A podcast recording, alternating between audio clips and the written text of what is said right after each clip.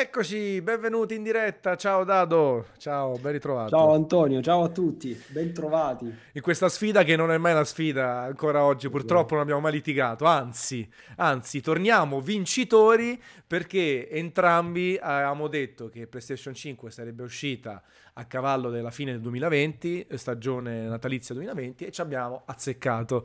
Ci abbiamo eh, preso. Ci abbiamo preso alla grandissima e abbiamo fatto previsioni diversi mesi fa anche ai giocatori della domenica, no? Abbiamo fatto questa previsione e, e, quindi ci abbiamo azzeccato, non tutti, perché poi Dado sul suo canale ha pubblicato già ieri i risultati anche, in realtà siamo stati in pochi a beccarti, sì, eh, giusto? no, ma perché io sono stronzo dentro, no? E dato che quando io ci prendo con le previsioni, ovviamente evidenzio anche chi sbaglia, ovviamente eh, amichevolmente, certo, nel senso certo. che ovviamente quando nei commenti eh, ma sembrava abbastanza ovvio che venisse pubblicata a fine 2020. No, alt. alt. Anche firme molto illustri hanno sbagliato il pronostico perché non era ovvio.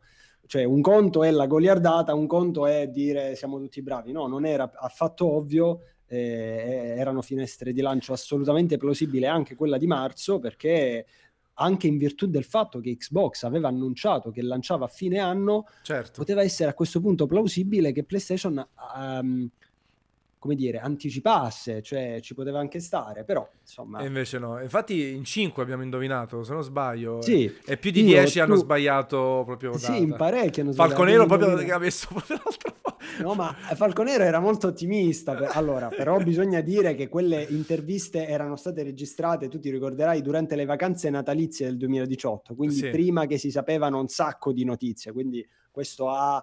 Eh, insomma, non per voler giustificare, ma giustamente no. un ragazzo che se Falconero giustamente aveva detto eh, Natale dell'anno prossimo, cioè ci poteva anche stare, sebbene era molto ottimistica come cosa. Sì, sì, vabbè, poi ci sta un po' lo sfotto, dai, sono previsioni, non c'è sì, niente, sì, appunto, non appunto. C'è niente di, di, male. Quindi PlayStation 5 chiaramente sarà argomento di discussione nella nostra serata, eh, ma anche di tanto altro. Eh, mancavamo da qualche mese, in realtà con Dado ci siamo visti a Games Week eh, Milano, abbiamo, abbiamo fatto, mangiato la pizza. Abbiamo mangiato la pizza insieme, ormai è tradizione, no Dado? Ogni Ovviamente. Games Week dobbiamo Ovviamente. farla, siamo stati bene, tanti di noi. E poi tu invece Dado a Games Week hai vinto pure un torneo improvvisato di PES, giusto? Di PES e non so, ho vinto il torneo del venerdì e poi la domenica ho sfidato il vincitore del sabato okay. e ho vinto la sfida. Ah, questo non lo sapevo contro... perché io non ci stavo. Juventus contro Juventus, punizione di Pjanic da 32 metri, pam nell'angolino basso. E l'hai purgato.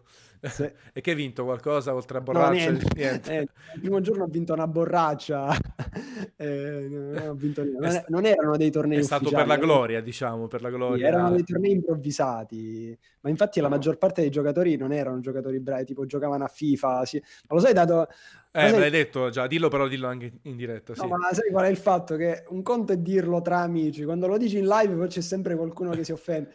Allora, il punto è che il giocatore tipico di FIFA, da, da, cosa te ne rendi conto? Che prendi il giocatore e va dritto in porta. Eh, allora partivano con Cristiano Ronaldo e andavano dritti in porta. Oppure, che ne so, cambiano il sistema di controllo per rinvertire eh, sì, sì, sì. Ah, vabbè, quello è giusto, è giusto perché sì. non sono abituati, no? Però dico come stile di gioco, no? FIFA è molto più spettacolare di PES, giustamente, quindi no, magari per tanti giocatori di FIFA PES potrebbe essere anche noioso perché è meno spettacolare, sì, però ti rendi conto che quando il giocatore di FIFA prende PES va dritto in porta.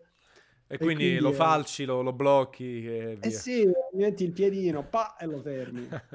non c'è Cristiano Ronaldo che tenga da questo punto di vista. Sì, sì, quindi un po' fa ridere. Ciao a tutti quelli che stanno arrivando man mano, Salvatore, Osaka, ci stanno iscrivendo, Mario, Marco e così via. Eh, abbiamo, ri- abbiamo, un po' rianticipato dalle 22 estivo, abbiamo, siamo tornati a un orario un po' più invernale, 21.30, perché altrimenti si fa troppo tardi. E, mh, mm, prima di parlare di PS5, Dado, allora, eh, com- tu come stai? Come sta andando il canale? Eh, qualche novità? Eh, come prosegue un po' il, lo sviluppo del canale? No, sta andando molto bene. Tu devi tenere conto che comunque settembre è un periodo un attimo di flessione, cioè parte sempre bomba a fine agosto, la gente torna dal mare, primi giorni di settembre grande interesse, poi cala un po', cala un po' perché la gente inizia, i ragazzini ritornano a scuola, i ragazzi più grandi iniziano all'università, i ragazzi più grandi ancora iniziano a lavoro, si sono, insomma si avvia uh, la nuova stagione, così come per noi si avvia anche per tutte le persone ovviamente no, che fanno lavori più comunque classici, normali, ed è giusto che sia così, ovviamente è nel nostro interesse che i nostri video vengano visti, ma bisogna avere profondo rispetto ovviamente degli impegni delle varie persone. Quindi in, tendenzialmente in questo periodo ci sono delle flessioni che sono eh, assolutamente giuste, anzi io in virtù di questo pubblico in questo periodo video più corti. Eh, è sempre stata una mia strategia di questo periodo, proprio conscio del fatto che si ha meno tempo a disposizione, quindi provo ad arrivare con dei video un po' più corti, un po' più... Eh, però insomma sì, sommariamente bene. Eh, tenendo conto che la serie di PES, peraltro sul secondo canale, sta andando benissimo, quindi mi fa molto piacere. Come sta andando il Real Cannuzzi? Bene? favoloso. vedrai, vedrai, vedrai. Esatto, io ho registrato ragazzi... tutto, eh. io lo so già come va. Come va a finire. e tra altre cose parlavamo prima del, dell'inizio della diretta con Dado, siccome adesso abbiamo ripreso, mancavamo da maggio, giugno, magari a fine novembre ne facciamo un altro di Dado Bucks eh, vs Stanzer, giochiamo anche a PES. Eh, poi ho scoperto che, eh, che, che, Dado è un ex musicista, non dico vabbè ti sfotto, però magari se abbiamo voglia faremo anche una schitarrata, tu proprio chitarra classica. Sì, eh. ovviamente. No, ma spieghiamo da dove è nato, perché sì. questo microfono, giustamente Antonio diceva, avvicina il microfono che si sente meglio, però questo microfono non ho il, il poggia microfono, questo microfono e tenendolo in mano vicino ho detto oh, sembra un cantante neomelodico e poi ci, mettendoci a chiacchierare ho detto ma sì ma in effetti suonavo, ho detto Antonio basta la prossima volta prendi la chitarra e facciamo una via, sì. Facciamo così allora, tipo se quando giocheremo a PES se vinco io eh, dovrai pagare pegno riprendendo subito chitarra qualche pezzo, se, se, vinci tu poi sceglierai... Eh, la devi suonare tu la eh, chitarra. Eh sì vabbè posso fare, io posso fare lo sai anche posso prendere una pianola e fare la classica canzone barilla, la sai, quella che si fa con tutte le note iniziali e si torna indietro, eh, che ti insegnano. Vabbè, una, una, canzone che si fa sempre della, di una pubblicità. Vabbè, eh, puoi fare Fra Martino Campanaro. Vabbè, so. sì, tutto schierato e così via. Vediamo un attimino. Eh, salutiamo anche i ragazzi sono alla pizzata, c'è tipo uh, Prog eh, che, che, è stato bello, ha detto la Games Week è stata una chiavica, ha detto, ma almeno c'è stata la pizzata con voi due, quindi ringraziamo, Calas e così via. Eh, io sono niente Footflix, io purtroppo eh, ho sempre detto che mi manca la vena artistica e io invidio in maniera, come dire, genuina chi ha un talento artistico, che può essere un musicista, un pittore, no? uno scultore, quelli che hanno questi talenti innati. Io mi reputo una persona creativa come Dadolo è anche, nel senso noi siamo creativi di base perché dobbiamo sempre no? trovare l'idea, trovare eh, qualcosa da fare eh, dal punto di vista video, di scrittura, di idee, progetti speciali. Però ho sempre invidiato in maniera genuina invece chi ha proprio un talento innato che io non ho, tendenzialmente non sono bravo in niente, eh, me la cavicchio in certe cose, però non ho un talento innato in qualcosa, sai, quella roba che ti viene spontanea da piccolo eh, o altro. Quindi guardo sempre con grande ammirazione chi invece, sai, il disegnatore che ti sa fare in tre secondi una vignetta bellissima o sa materializzare, oppure appunto il cantante o altro. Tu c'hai qualche talento innato che non conosco? Eh. Eh, non lo so. non lo, Dobbiamo risvegliarlo so. tipo videogioco, no? Dobbiamo trovare la runa per risvegliare il talento che abbiamo e così via. non so, vabbè, ma ci sta, sto scherzando. Gamesick come è stata per te? Guarda, a me è piaciuto. Allora, in realtà il punto è questo, cioè, eh, giustamente come come giochi presenti e non era lecito attendersi che ci fosse chissà che, perché giustamente, ok, Cyberpunk c'era solamente un, un video, sì, video wall, ma che ti facevano sì. provare Cyberpunk al cioè non l'ha provato nessuno, lo facevano provare al Milan Games, Games. Death Stranding, stessa cosa. Sì. Insomma, diciamo che non era era prevedibile che ci, ci, sarebbe stato più o meno questo qua. Diciamo che l'anno prossimo, con la next gen alle porte, è lecito attendersi di provarla la next gen. Ricordo che nel 2013 si poteva provare e il Milan Games Week era molto più piccolo, quindi è lecito aspettarsi che eh, quello dell'anno, sc- dell'anno prossimo possa, possano esserci i mega stand con la next gen e sarà sicuramente più interessante.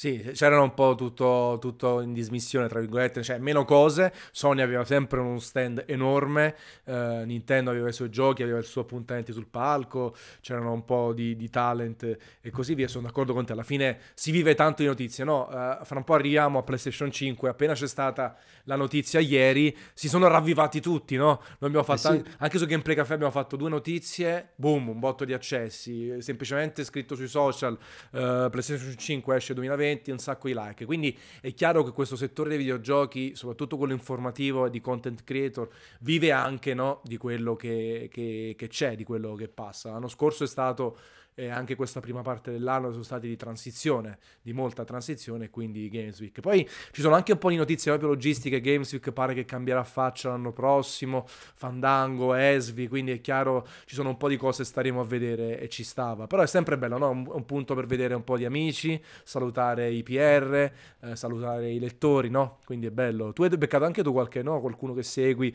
Io, sì, sì, io sono sì. rimasto impresso perché a me è piaciuto assai, adesso non mi ricordo chi è beccato, il nome lo dici tu, eh, un altro youtuber che parla di tutt'altro videogiochi e tu sei andato a salutarlo. È bello perché alla fine è una sorta di catena, no? Gente viene a salutare te, tu che saluti altre persone che segui, sempre disponibilità, passare del tempo insieme, non è scontato da questo punto di vista. Mi è piaciuta quella scena di vederti andare tu poi a salutare un altro youtuber mentre poi è venuto uno da te a chiederti la foto, è stato bello. Ah, in metro, sì, ok, ora ho collegato. Da... Sì, sì. sì. Eh, beh, allora dal punto di vista di public relation il Games Week è imbattibile, nel senso che innanzitutto ci sono tutte persone che sono del nostro settore, poi nel tuo caso specifico ovviamente avendo eh, insomma molto più esperienza e molto più conoscenze già nel settore in realtà è eh, probabilmente ha un, un'importanza più marginale rispetto a quella che ha avuto. Per me il Games Week negli anni diciamo magari l'ultimo Games Week è stato più magari di consolidamento che non di... ma nei miei primissimi anni veramente il Games Week è stato un modo per conoscere di persona un sacco di persone con le quali poi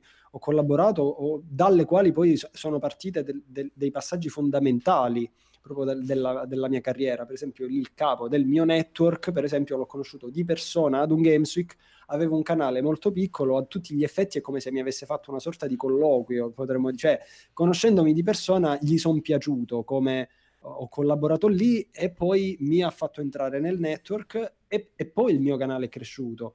Per fare un esempio, cioè ci sono state un sacco di cose che sono partite sempre dal, dal Games Week.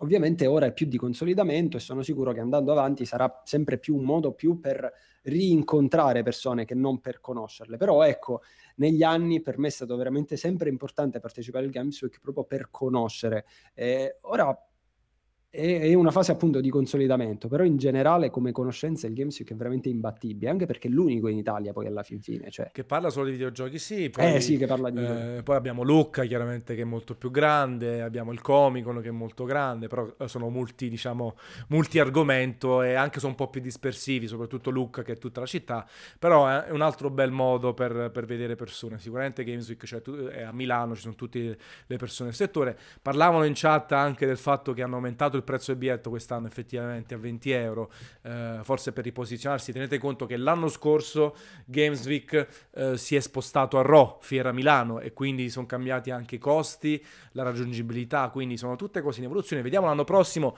eh, verosimilmente eh, ci saranno anche le console in mostra proprio, perché parliamo di fine settembre inizio ottobre, eh, quindi ci troveremo a, a distanza di 1-2 mesi dal lancio delle nuove console e probabilmente verranno mostrate in qualche maniera, no? Sony porterà i dev kit, eh, Microsoft eh, e così via, quindi staremo a vedere eh, da questo punto di vista. Salutiamo il nostro hater per eccellenza Tata Tanzen, che è Alberto che c'è sempre, sfotte però c'è sempre, e Alfio61 che ci saluta per nome. Uh, Alfio sei de, proprio del 61? Fammi sapere, facci sapere perché Bella sta cosa.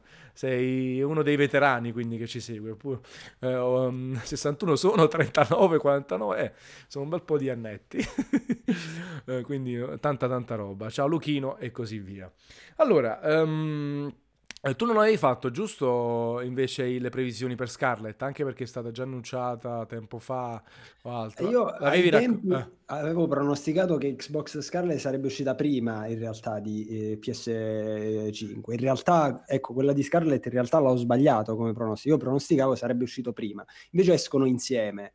Eh, io pensavo che Microsoft poteva eh, attuare una tattica di anticipo come lo fu per 360. Non sì. è così a quanto pare, vedremo insomma su cosa la butteranno, perché sarà interessante vedere come varierà l'offerta per convincere qualcuno a, prendere uno o l'altro. Sì. Diciamo che ci, ci, sarà a questo punto una configurazione simile a PS4 e Xbox One che sono uscite a distanza di un, una settimana a novembre 2013.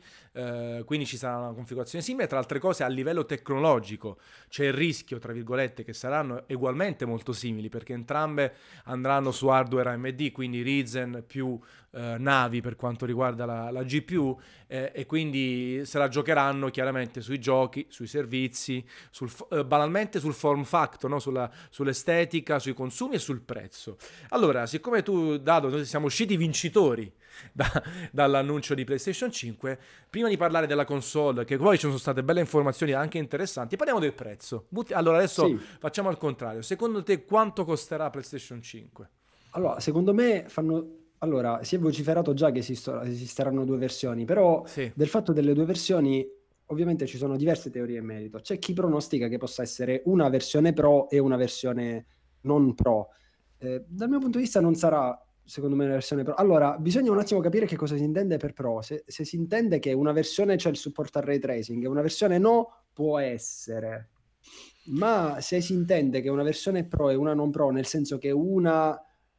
Cioè, come in questa generazione, secondo me no, cioè le due versioni saranno eh, molto simili. Al massimo potrebbe non esserci il supporto al ray tracing semplicemente perché il ray tracing è solamente uno sfizio, potremmo dire.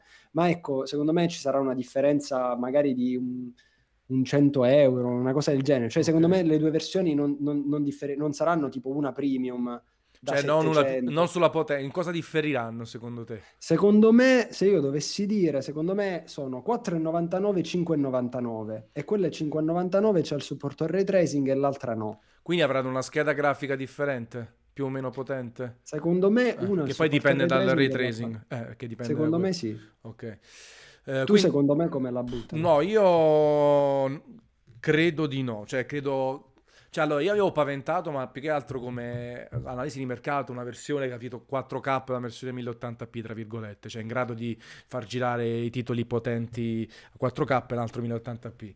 Onestamente, secondo me l'unica cosa che potrebbe succedere per avere due modelli è la capienza dell'SSD perché l'SSD anche, veramente giusto. pesa tantissimo. Cioè, se tu vedi banalmente gli iPhone, no? ma anche Samsung, eh, sono tutti uguali, ma hanno memoria interna 64, 128, cioè no, memoria interna, di, eh, memoria di immagazzinamento 64, 128 e 256.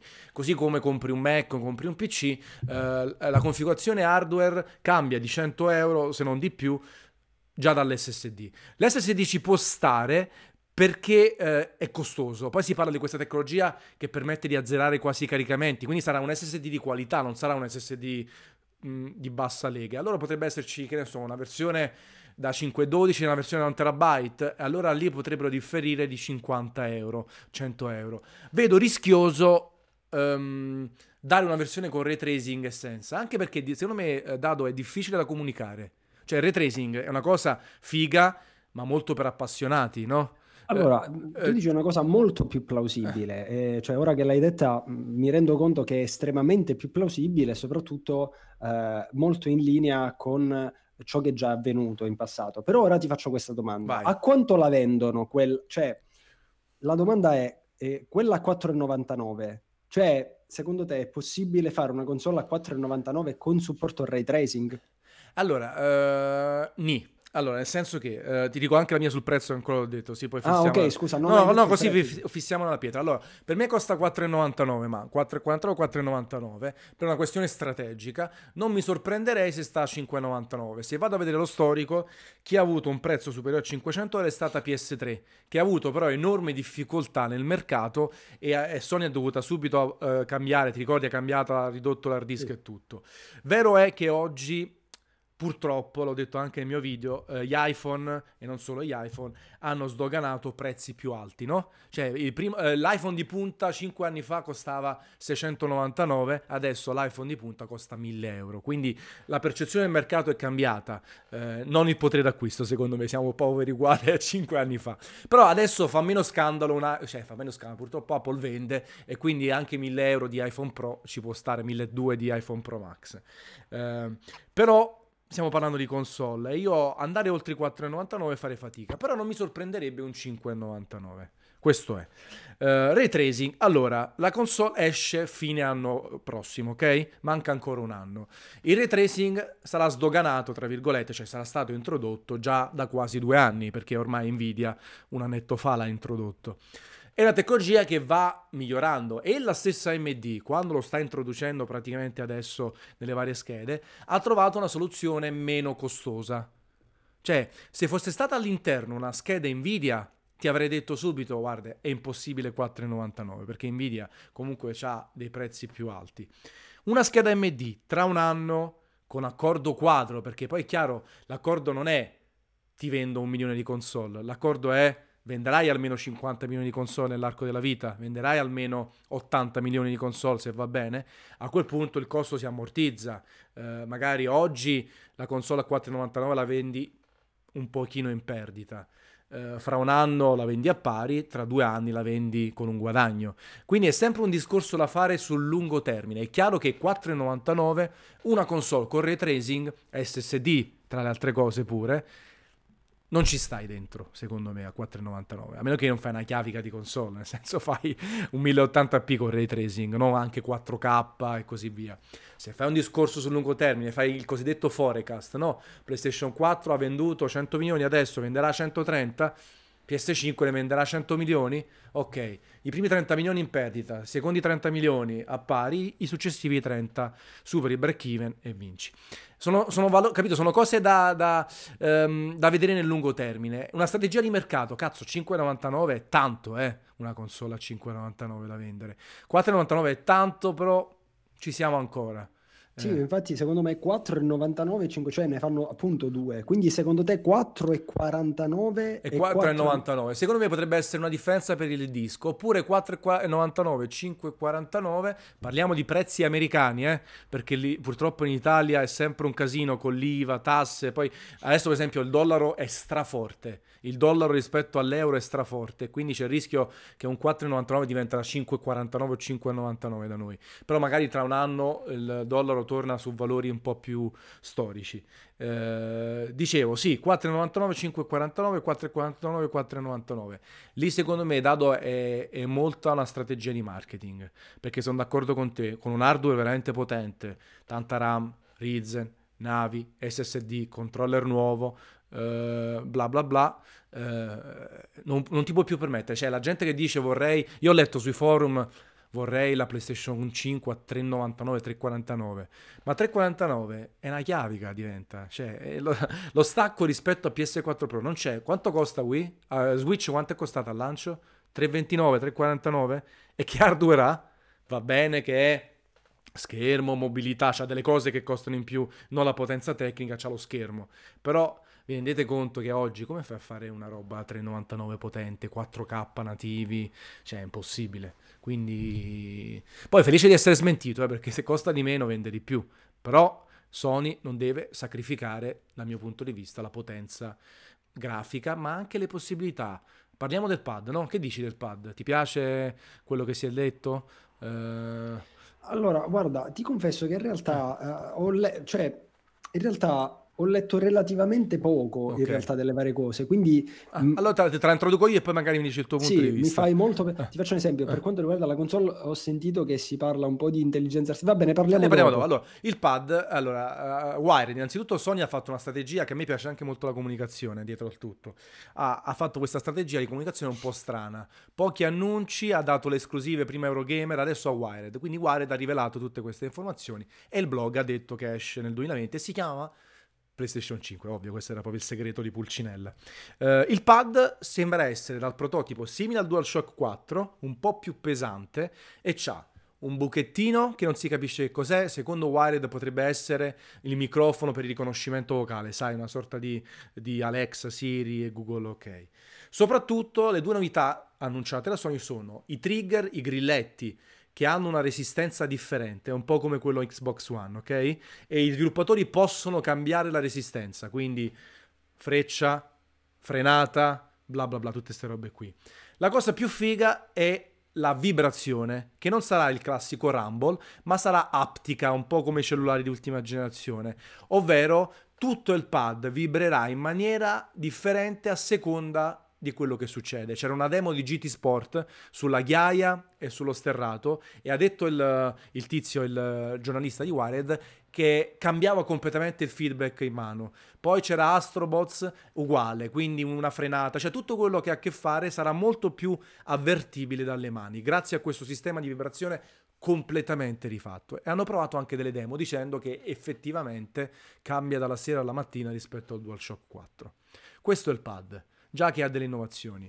Eh, um, a me non dispiace il fatto della vibrazione, perché io ho sempre detto, io vorrei vedere una rivoluzione in termini di pad, però poi ti rendi conto che cacchio di inventi, no? Il pad Xbox, il pad, no, nel senso il pad Xbox One per me è perfetto, cioè ergonomia eccezionale, no, bellissimo, poi c'è l'Elite che è ancora più buono.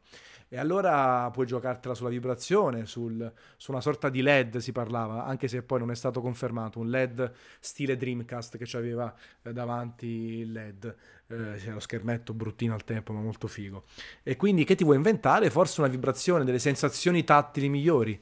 Ti piacerebbe una cosa del genere? Ti, ti stuzzica? Allora, partiamo dal presupposto che io in questa generazione il mio pad preferito è stato il DualShock 4, ah, okay, ti confesso. Okay, okay. Eh, allora, eh, su PC come vedi comunque, utilizzo comunque l'Xbox One X perché per abitudine. Okay. Innanzitutto perché è un pad eccezionale, quindi cioè, non, non mi fa pro... Però in realtà ehm, ho preferito di gran lunga il DualShock 4, quindi sono veramente fiducioso del, del 5 perché secondo me Sony il DualShock 3 era di, discutibile rispetto al pad della 360, nel DualShock 4 ha fatto un, un, passo in avanti clamoroso, peraltro ha fatto un passo in avanti clamoroso anche nella revisione, perché il primo DualShock 4, quello venduto insieme a PS4 FAT, non, cioè, poi era di qualità pessima. Secondo me la revisione è stata veramente eccezionale. Tra le altre cose, scusami, tra le caratteristiche del pad nuovo hanno proprio esplicitamente detto batteria migliorata, che non è male, una cosa che tutti volevano. Che non è niente male.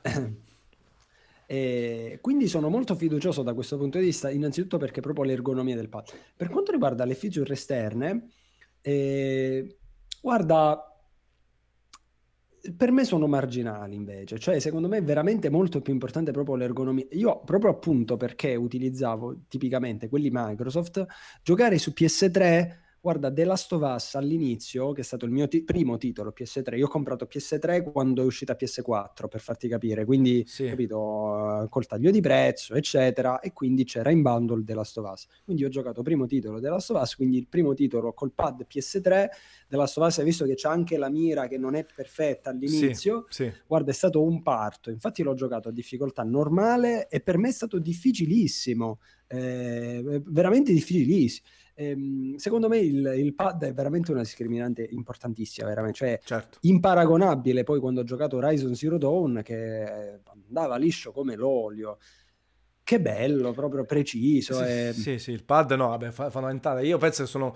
Eh, cioè il DualShock 4 comunque sicuramente è stato un miglioramento rispetto al terzo pad clamoroso, finalmente decente. Io, infatti, tra i difetti che trovo è soltanto la batteria, onestamente, che mi devo stare sempre lì a caricare quando faccio ah, sessioni ah, sì, lunghe. Sì, eh, sono, sono d'accordo. Tu che, che ne pensi dei analogici simmetrici rispetto a quelli di no, no, no non ci faccio non ci fai non caso. Ci caso. nemmeno io onestamente ah, e quindi rispondendoti eh. dei, quindi sì. dei grilletti ah, ecco quindi sì. eh, rispondendo ai grilletti è indubbiamente interessante fanno benissimo ad inserirlo e eh, è giusto che prosegua, eh, però per me la cosa basilare è che mantenga insomma eh, questa ergonomia che ha raggiunto, che comunque la, la, prosegua, perché veramente lì si gioca tutta la differenza. E poi io, eh, il microfonino, la cosa, sono tutte belle co- belli, belli inserimenti, fanno bene insomma di inserirli, S- sono curiosissimo di vedere il, il Rumble. Eh, come, come, strutturerà la freccia, per carità, però veramente è troppo più importante l'ergonomia, quindi... Sono d'accordo con te, anche perché Rumble è fighissimo, sarà bello tra le mani avere delle sensazioni differenti a seconda del tipo di gioco, ma rimangono sempre sensazioni legate alla mano. Cioè, nel senso dico, sarebbe bello avere un Rumble con una sorta di sedile, quello è figo, no? Ti metti in un posto e senti per davvero, oppure che ti sbatti, ti muovi. Sulla mano sarà ah, sempre un'area limitata di vibrazione. Parentesi. Sì il, eh, il, micro, no, il microfono, l'altoparlante del DualShock 4 ecco, a me dà un fastidio. Ok, allora anche quello verrà migliorato pesantemente, ha detto Sony. Cioè, no, lo... Mi dà fastidio che parla, stai zitto. Fatti i fatti tuoi. Ah, invece sì, Sony esatto. ha detto che praticamente la versione prossima avrà un audio eh, decisamente superiore eh, per quanto riguarda la cassetta. Forse vogliono fare forse qualcosa di particolare, forse in concomitanza no, con il microfono eh, quindi tu parli attraverso il microfono a, intelligenza artificiale, non lo so che succede, però comunque rimane una cosetta piccolina che hai in mano, cioè a quel punto io vorrei qualcosa veramente inesperienza. A me l'esperienza tattile piace assai, a me qualche anno fa mi ero eccitato quando avevo letto che stavano, invent- cioè, stavano sperimentando, lo sai, le, le, onde sonore che ti toccano, diciamo, sfruttando le vibrazioni, eh, eh, po- ti possono arrivare dei colpi a, al corpo grazie alle onde sonore, sfruttando le vibrazioni, sfruttando le frequenze. Quello è figa, che mentre stai giocando ti arriva un pugno in faccia. Leggero, quando stai giocando a Tekken, ogni volta che più un pugno se, senti... Quello sarebbe figo, però è una cosa che non so se verrà mai implementata sulle console, nei videogiochi, ma in generale anche. Però... No, invece io non sono un fan di queste cose. io voglio le mazzate, voglio, voglio le cose, voglio essere toccate. Infatti mi piacciono i volanti, sai, i volanti quelli super top col force feedback eh, evoluto. Eh, mi piacciono ogni volta che vedo, che ne so, in qualche parco giochi e soprattutto in Giappone che hanno quei cabinati che ti muovi tutto quanto, no? E rally e così via, ci vado subito dentro, anche se poi in realtà soffro anche un po' di mal di mare, però sti cavoli. E quindi... Però sono d'accordo con te, al di là di tutto, dell'esperienza da effetto wow, ehm, l'ergonomia è quella che conta. Magari un DualShock 4 leggermente migliorato in ergonomia, no? Più durevole, perché poi c'è stato nella prima versione c'è stato il grande problema degli analogici che si consumavano, il Mamma gommino. mia, me lo ricordo. Eh, Una batteria che dura il doppio, eh, la possibilità di disattivare del tutto il LED, cioè piccole accortezze, un'evoluzione del DualShock 4, eh, già saremo più che contenti, immagino, no? Sì, a voglia, voglia, voglia tutto il resto è zucchero sintattico, diciamo, che si va Zucchero sintattico. Mi piace come cosa. Va bene, adesso parliamo della console. Tra le altre cose, poi un altro brevetto c'è stato, è uscito oggi un leak, poi da confermare del brevetto del PlayStation VR 2 eh, con eh, a quanto pare wireless, una sorta di wireless, quindi l'eliminazione totale dei cavi o parziale dei cavi e questo sarebbe secondo me davvero il grande boost. Fare un visore migliore del primo, wireless, potrei cominciare a dire ok, ci siamo, tipo il, l'Oculus Quest, eh, l'Oculus Go, scusami, che pure interessante con tutte le limitazioni del caso. Allora, prima di parlare della console volevo salutare S17 perché si è abbonato per il ventesimo mese consecutivo. Credo che sia il, l'utente che si è abbonato dal day one quando il canale aveva la possibilità di abbonarsi. Quindi lo volevo ringraziare perché, cacchio. Eh, poi, eh, col fatto che su Twitch non c'è il ricordo, cioè devi ricordarti te di, di rinnovare perché non c'è la notifica. Questo ragazzo si, ogni mese si è messo lì e si è ricordato di abbonarsi. E poi, grazie a, a Calas e Pierpix che pure si sono abbonati, 16 e 11 mesi. Sono veramente i, come dire, sono gli elder, i senior del canale che seguono sempre nel bene e nel male. Grazie, grazie, grazie. Allora, PS5 invece, abbiamo parlato di ray tracing. Prima di andare avanti, eh, scusa, sì. dato che hai detto Elder, mi hai fatto venire in mente una cosa. Allora, hai presente, allora, cioè, lo hai presente sicuramente, cioè, ora sto per dire una cosa che tutti quanti ora diranno, ma va, dato Bugs. Allora, di Elder Scrolls, sì. ok? Io non avevo mai, allora io non ho, io il primo di Elder Scrolls che ho finito è stato Skyrim, ok? okay e io non avevo mai fatto caso che The Elder Scrolls significa le antiche pergamene. Quando ho trovato l'antica pergamena in Skyrim... Sei impazzito. Sono impazzito, ho detto, oh mio Dio, in The Elder Scrolls ci sono le Elder Scrolls. Ed è stata, ecco, ora quando hai detto Elder, scusa, mi è venuto un, un, non lo so, una cosa, cioè, mi è venuta in mente questa cosa. Tu, cioè, hai, hai finito più Elder Scrolls, solo Skyrim? No, tutti, ho giocati tutti. E, e in tutti c'è, alla sì, parte sì, finale sì, trovi un'antica pergamena. Sì, sì, sì proprio eh, un riferimento preciso. Un riferimento Morrowind, Oblivion e così via. No, Vabbè, no, scusa, parentesi. No, no, è bello, è bello. Tra le altre cose è scomparso il sesto capitolo, è stato annunciato due o tre fa e giustamente scomparso perché era stato un annuncio fatto per i media e per eh, i fan. Ma era stato... Sì, come Cyberpunk nel 2012. Esatto, non c'avevano niente in mano, ma dovevano dire che è in sviluppo. Ma anche lì, il segreto di Pulcinella. Sappiamo anche che un giorno uscirà Fallout eh, nuovo, sappiamo certo. anche quello. Anche che sono brand super... Magari meglio speriamo de- dell'ultimo perché... ah, senza ombra di dubbio. Eh, speriamo assolutamente. Poi ci parliamo del PC. Allora, tu il ray tracing l'hai provato su PC, immagino, no? L'hai visto? Ti piace come tecnologia? È una figata, è abbastanza una figata. A me piace tantissimo il ray tracing. Degli sfizi, secondo me è lo sfizio più bello in assoluto. Cioè, tu da physics a che ne so, lo sfizio più bello in assoluto che ho avuto il piacere di giocare con schede video, insomma, che particolari, che offrono queste, questi sfizi che gli altri non offrono, il ray tracing. Il ray tracing è veramente uno sfizio clamoroso, che per ora è solo uno sfizio, cioè non esiste un videogioco ancora non sapremo quando esisterà che utilizza come strumento di game design. Potremmo vederlo anche su next gen, cioè se su next gen diventa uno standard, potrebbero uscire dei videogiochi che sfrutteranno il ray tracing ba- cioè come strumento di game design. Sarà interessante vedere poi Control, PC, poi... Control l'hai provato con ray tracing? Certo, eh, certo. quello è Control... molto figo. Molto... Uh, Control è però figo. non, è, non è, strumento di game design. No, certo, certo.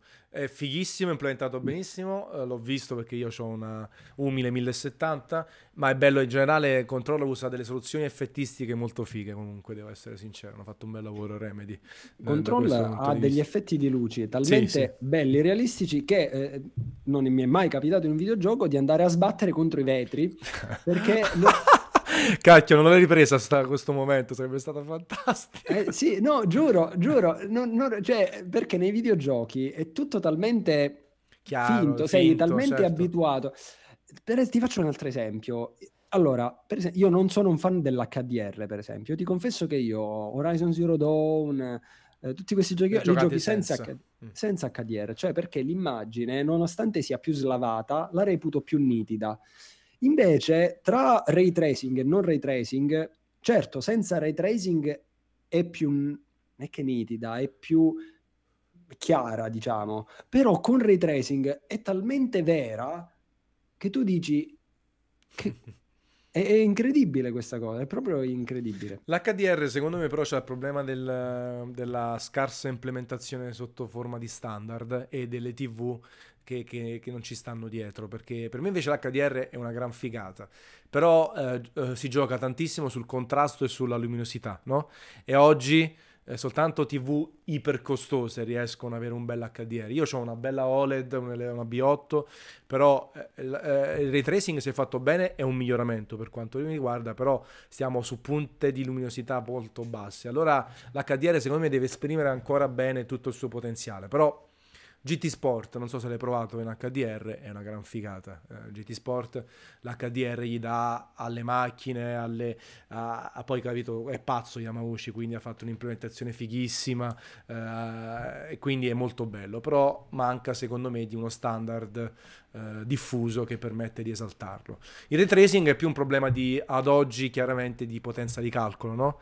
Eh, che veramente si fa fatica, però magari aumentando un po' la, la, potenza di calcolo, migliorando lo sviluppo, questa tecnologia anche come viene implementata, no? banalmente come viene implementata grazie alle driver e quello che è, eh, magari si riuscirà a fare qualcosa di figo anche sulle console.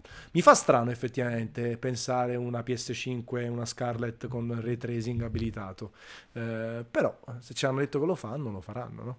Lo fanno. Guarda, The Last of Us Parte 2 ora esce su PS4 e ok, l'abbiamo visto, è splendido, però si vede i limiti dell'impianto di illuminazione, cioè veramente The Last of Us Parte 2 sarà uno di quei videogiochi da rigiocare poi su PS5, ah beh, certo. ammettendo che la patch poi renda giustizia all'impianto di illuminazione ovviamente, perché è veramente l'unico comparto, almeno dalle anteprime che abbiamo visto, che è legato a questa generazione. Sì, diciamo mm. che, che, poi secondo me lo stanno sviluppando tranquillamente in 4K nativi e poi dopo faranno, ops, riduciamolo per PS4 liscia e tutto.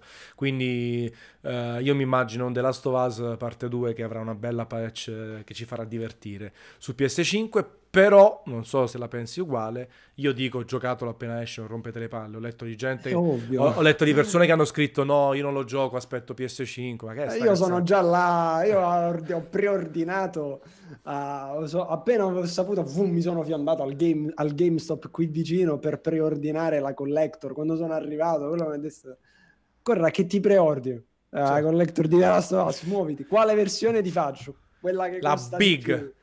Big, e dammene pure due. no, scherzo.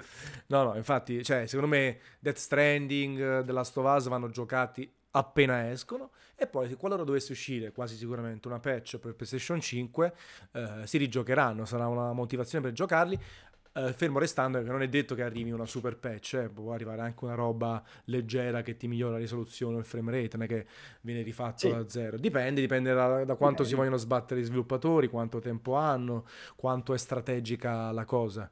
Uh, quindi vediamo. Eh, tra le altre cose, Oscar dice: Che ne pensate della Ellie Edition? Ah, esclusiva, sì, quella con lo zainetto. Però sai, lo, lo zainetto, per quanto... È cioè, figo?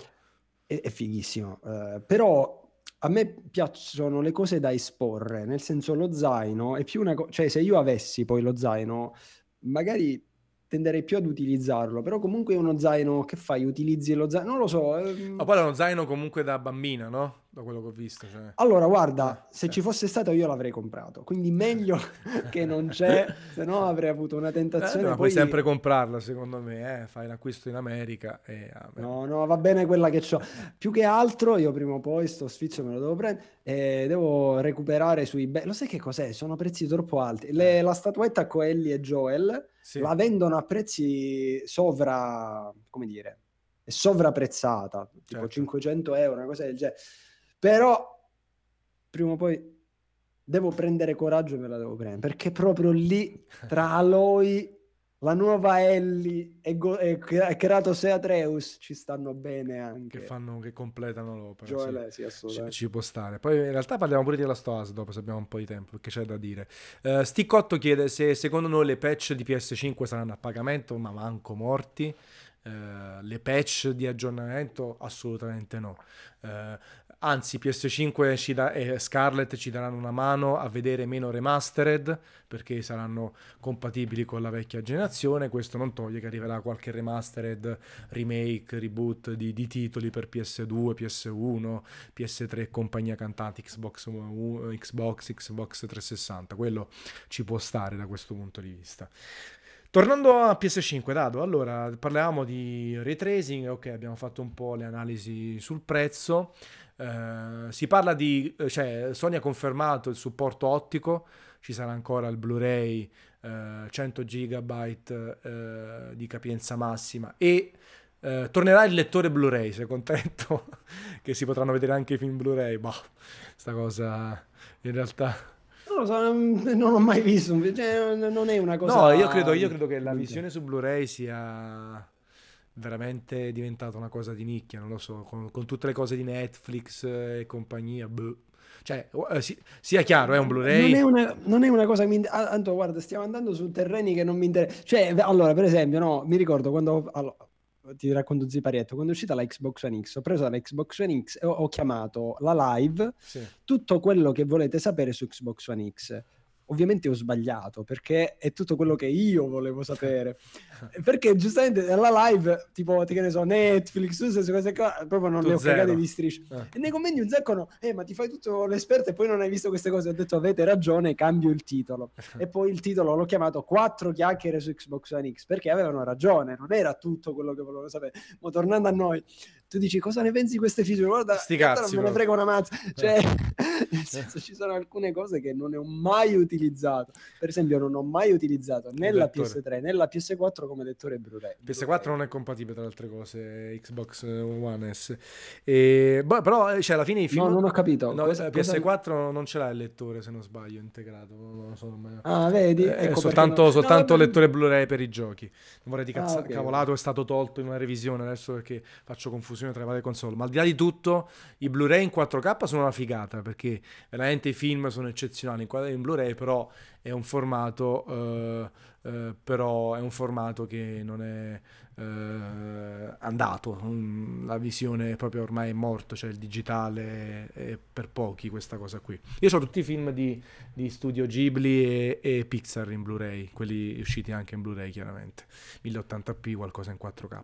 Vabbè, a parte questo, sti cazzi, però più che altro per parlare del lettore eh, che permetterà quindi ancora l'installazione fisica dei giochi, anche se eh, è stato confermato che i giochi andranno installati su disco fisso, quindi non è possibile giocarli direttamente su Blu-ray, anche perché l'SSD è mille volte più veloce del... Certo. Una cosa figa, Dado, che hanno detto è che sarà possibile installare per davvero... Porzi... L'installazione selettiva. Esatto, single player, multiplayer, primi livelli, così via, si può disinstallare il multiplayer e in maniera tale da... Questa cosa mi fa un po' preoccupare devo essere sincero, sul fatto che la capienza dell'SSD incluso non sarà enorme non sarà un terabyte, potrebbe essere di meno di un terabyte, 512 o non dico 256 che è troppo poco. Questa cosa però mi fa temere che hanno trovato questa soluzione selettiva per evitare che ogni gioco installato occupi 50, 70, 80 gigabyte. Magari metti solo il single player 20 gigabyte, solo il multiplayer 15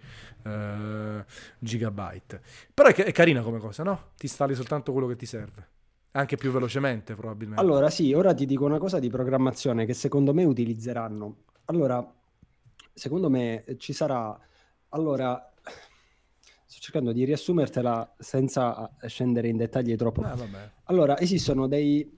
Ah, ma tu sei ingegnere informatico pure. Sì, informatico, sì, sì, sì, puoi non dire. lo devo spiegare no, a te, lo no. cercherò di spiegare. Eh, poi nel caso cerchiamo di semplificare per gli utenti. Allora, hai presente quando in un programma eh, tu hai bisogno di tantissima memoria a disposizione e eh, alcune volte piuttosto che caricarli in RAM li, li scrivi un attimo sull'hard disk e poi insomma cerchi di calcolare in maniera empirica tutto ciò che costantemente ti può ti servire serve. in RAM e lo tieni in RAM. Ecco, in questa stessa maniera secondo me potrebbe essere fatto per i giochi, cioè l'installazione selettiva non significa semplicemente che tu decidi all'inizio cosa installare, ma secondo me anche proprio che il gioco empiricamente, in base a, quanto, a quello che tu giochi, si tiene sull'hard disk costantemente ciò che tu utilizzi più spesso. E, una, e sorta carica... di cache, una sorta di cache. Esatto, secondo me verrà utilizzata una cosa del genere, che non serve semplicemente per... Sì, serve effetti- effettivamente per ottimizzare lo spazio, perché un conto è in RAM che tu hai t- pochi- pochissimo diciamo, spazio a disposizione. Per quanto riguarda l'hard disk, ovviamente lo spazio è più grande, però secondo me potrebbe essere una buona idea fare una cosa del genere, perché se un videogioco occupa 100 giga, magari, insomma, non lo so, come la vedi questa faccenda? No, ci può stare, eh, sempre dalle dichiarazioni di Mark Cerny, eh, eh, l'SSD funziona diversamente rispetto all'hard disk classico meccanico e quindi ci saranno tutte queste tecniche per installare, per rendere disponibile quello che serve. Eh, quindi eh, sicuramente ci sarà un'ottimizzazione degli spazi, nel senso non verrà buttato tutto il mega filone sull'hard disk che occupa tutto. Vitbull parlava di un Call of Duty che su PC richiede totalmente 175 gigabyte, una roba fuori di testa.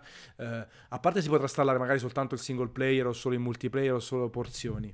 Eh, eh, però sarà tutto più ottimizzato. Secondo me sia perché è un'evoluzione tecnologica, sia perché per contenere i costi, perché tutti in chat stanno scrivendo rock, un terabyte, il minimo, bla bla bla. Io vi faccio un esempio banale, forse anche un po' sbagliato. MacBook Pro, Apple, quindi per antonomasia ti fa pagare tutto oro, però c'ha il MacBook 13 pollici con 256 GB di SSD e quello con 512, ok? Sapete quanto costa in differenza? 200 euro. Cioè, tu spendi 200 euro in più per passare da 256 a 512. Ok, è Apple, ok, ci guadagna un botto di soldi su 256. Però si, questo significa anche che non costa 30 euro in più la differenza. Costerà 50, 60 a costo e stiamo parlando di un terabyte. Oggi, ragazzi, un hard disk SSD buono, un terabyte, costa l'ira di Dio ancora. Allora, che facciamo? Lo mettiamo in PS5 con tutta la console e poi abbiamo la GPU Navi con ray tracing e abbiamo la CPU nuova e abbiamo il DualShock nuovo e abbiamo il lettore Blu-ray che comunque costerà quanto ne volete voi, ma costerà un po' di soldi, no? Inciderà. Cacchio, un, un terabyte. Cioè, se PS4 PS5 c'ha un terabyte, lettore Blu-ray, ray tracing e tutto e costa 4,99 è un miracolo secondo me a questo punto. Allora forse 4,99 da 512, 5,99 da un terabyte? Può avere senso a livello di marketing? Così che hai 4,99 che è la barriera di ingresso. Poi quelli super enthusiast come noi dicono cacchio che ci faccio con 512, facciamo un terabyte. Eh, vedete, Foggy Punk dice uh, un SSD da un terabyte di Samsung serie Pro costa 2,50 su Amazon. Tantissimo. Poi chiaro, uh, c'è il guadagno lì, magari a Sony costerebbe 150 metterlo nella console, ma gli costa sempre 150. E tutto il resto?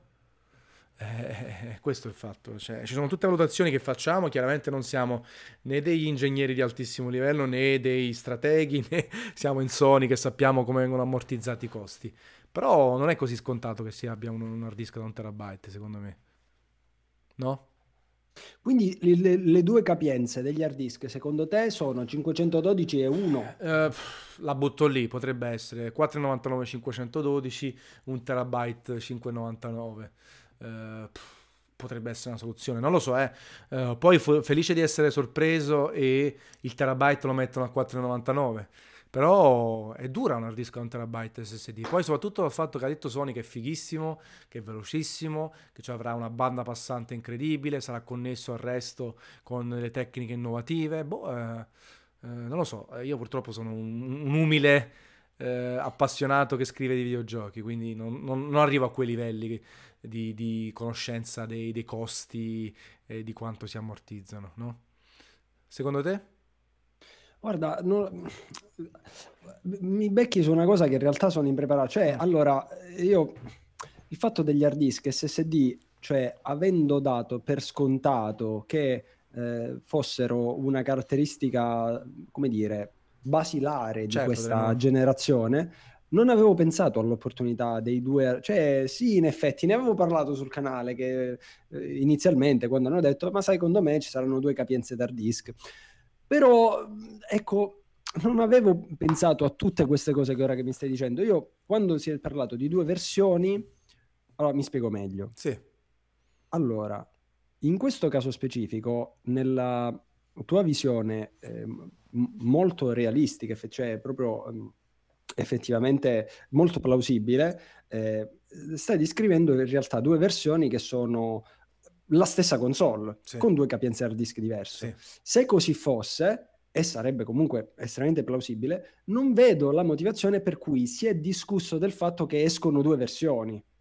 Cioè, mi spiego meglio. Hai presente quando... Allora, è vero che Sony non ha fatto una dichiarazione simile a quella di Microsoft, però ti ricordi quando Microsoft parlava che loro stanno programmando le loro prossime console?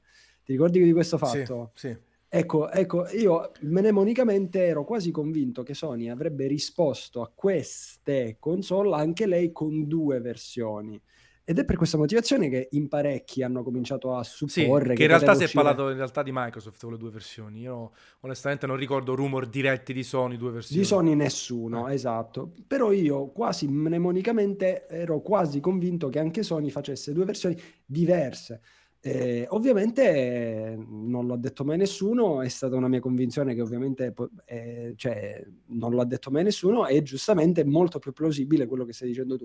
Però così fosse non sono due versioni, cioè sì, però è proprio la stessa console. Io, solo, io te lo dico per due motivi, perché la cosa più semplice da cambiare, l'hard disk no, Uh, fai una versione comune là, quindi ci vuole una cazzata. Sì, Se invece devi fare due schede grafiche, comunque devi pensare a tutta la scheda madre, sai, devi pensare anche a una ingegnerizzazione differente della console, quindi ti porta a dei costi importanti di sviluppo. Ma per questo sarebbero costi diversi e due versioni, certo. cioè una Ma io dico, io parlo no. anche proprio di, in termini di, produ- di, produzione, sai, due linee di produzione differenti. Invece lì è in fase finale ci fai buttare, ci fai attaccare, tra virgolette, un hard disk più capiente o meno capiente, che tra altre cose ha anche la stessa grandezza, perché non cambierebbe la grandezza dell'hard disk, dico esterna, dico sarebbe uh, come, come, gestito internamente. Ed è anche più semplice da gestire, perché anche, ripeto, uh, gli iPhone, i Samsung ci hanno abituato semplicemente a due versioni, a versioni eh, innanzitutto che hanno una capienza differente, quindi banalmente è più semplice da veicolare. Con due schede grafiche devi fare un lavoro anche di marketing e comunicazione che secondo me non è banale. Poi ripeto, eh, No, non è banale, ma loro l'hanno già fatta con la Pro. Sì, però la Pro è uscita tre anni dopo, non in contemporanea, quello che dico, eh, solo quello. Però ripeto, sono mie supposizioni, cioè sono un pur parler dalla mia esperienza, vedendo come si sono comportati, con la mia piccola eh, conoscenza dell'ambiente tecnologico, perché sono una, da un lato appassionato, da un lato un po' studiato sta roba, però poi, ripeto, non stiamo nella testa di Sony e non siamo nella testa delle strategie e, e staremo a vedere da questo punto di vista, perché ci sono tante cose. Vitbull, tra altre cose, aggiunge un ulteriore eh, elemento importante eh, secondo me, dice lui, secondo me comparare le dimensioni di un hard disk classico ottico eh, a, SSD uno a uno, cioè metterli sullo stesso piano non ha senso, perché il fatto di avere un SSD permette di ridurre le dimensioni dei giochi in maniera sostanziale. Lui non sa quanto però, dato che non devi replicare sezioni di dati per permettere alla puntina di leggerli in maniera sequenziale. Adesso eh, magari non tutti hanno capito che significa. Tendenzialmente l'SSD è una tecnologia differente, non c'è una testina meccanica, non ottica, eh, e quindi eh, non c'è bisogno di mettere i dati in sequenza e tutti insieme. L'SSD può metterli, toglierli, farle in maniera differente. Quindi in realtà qualcosa su SSD può occupare meno spazio di qualcosa su hard disk.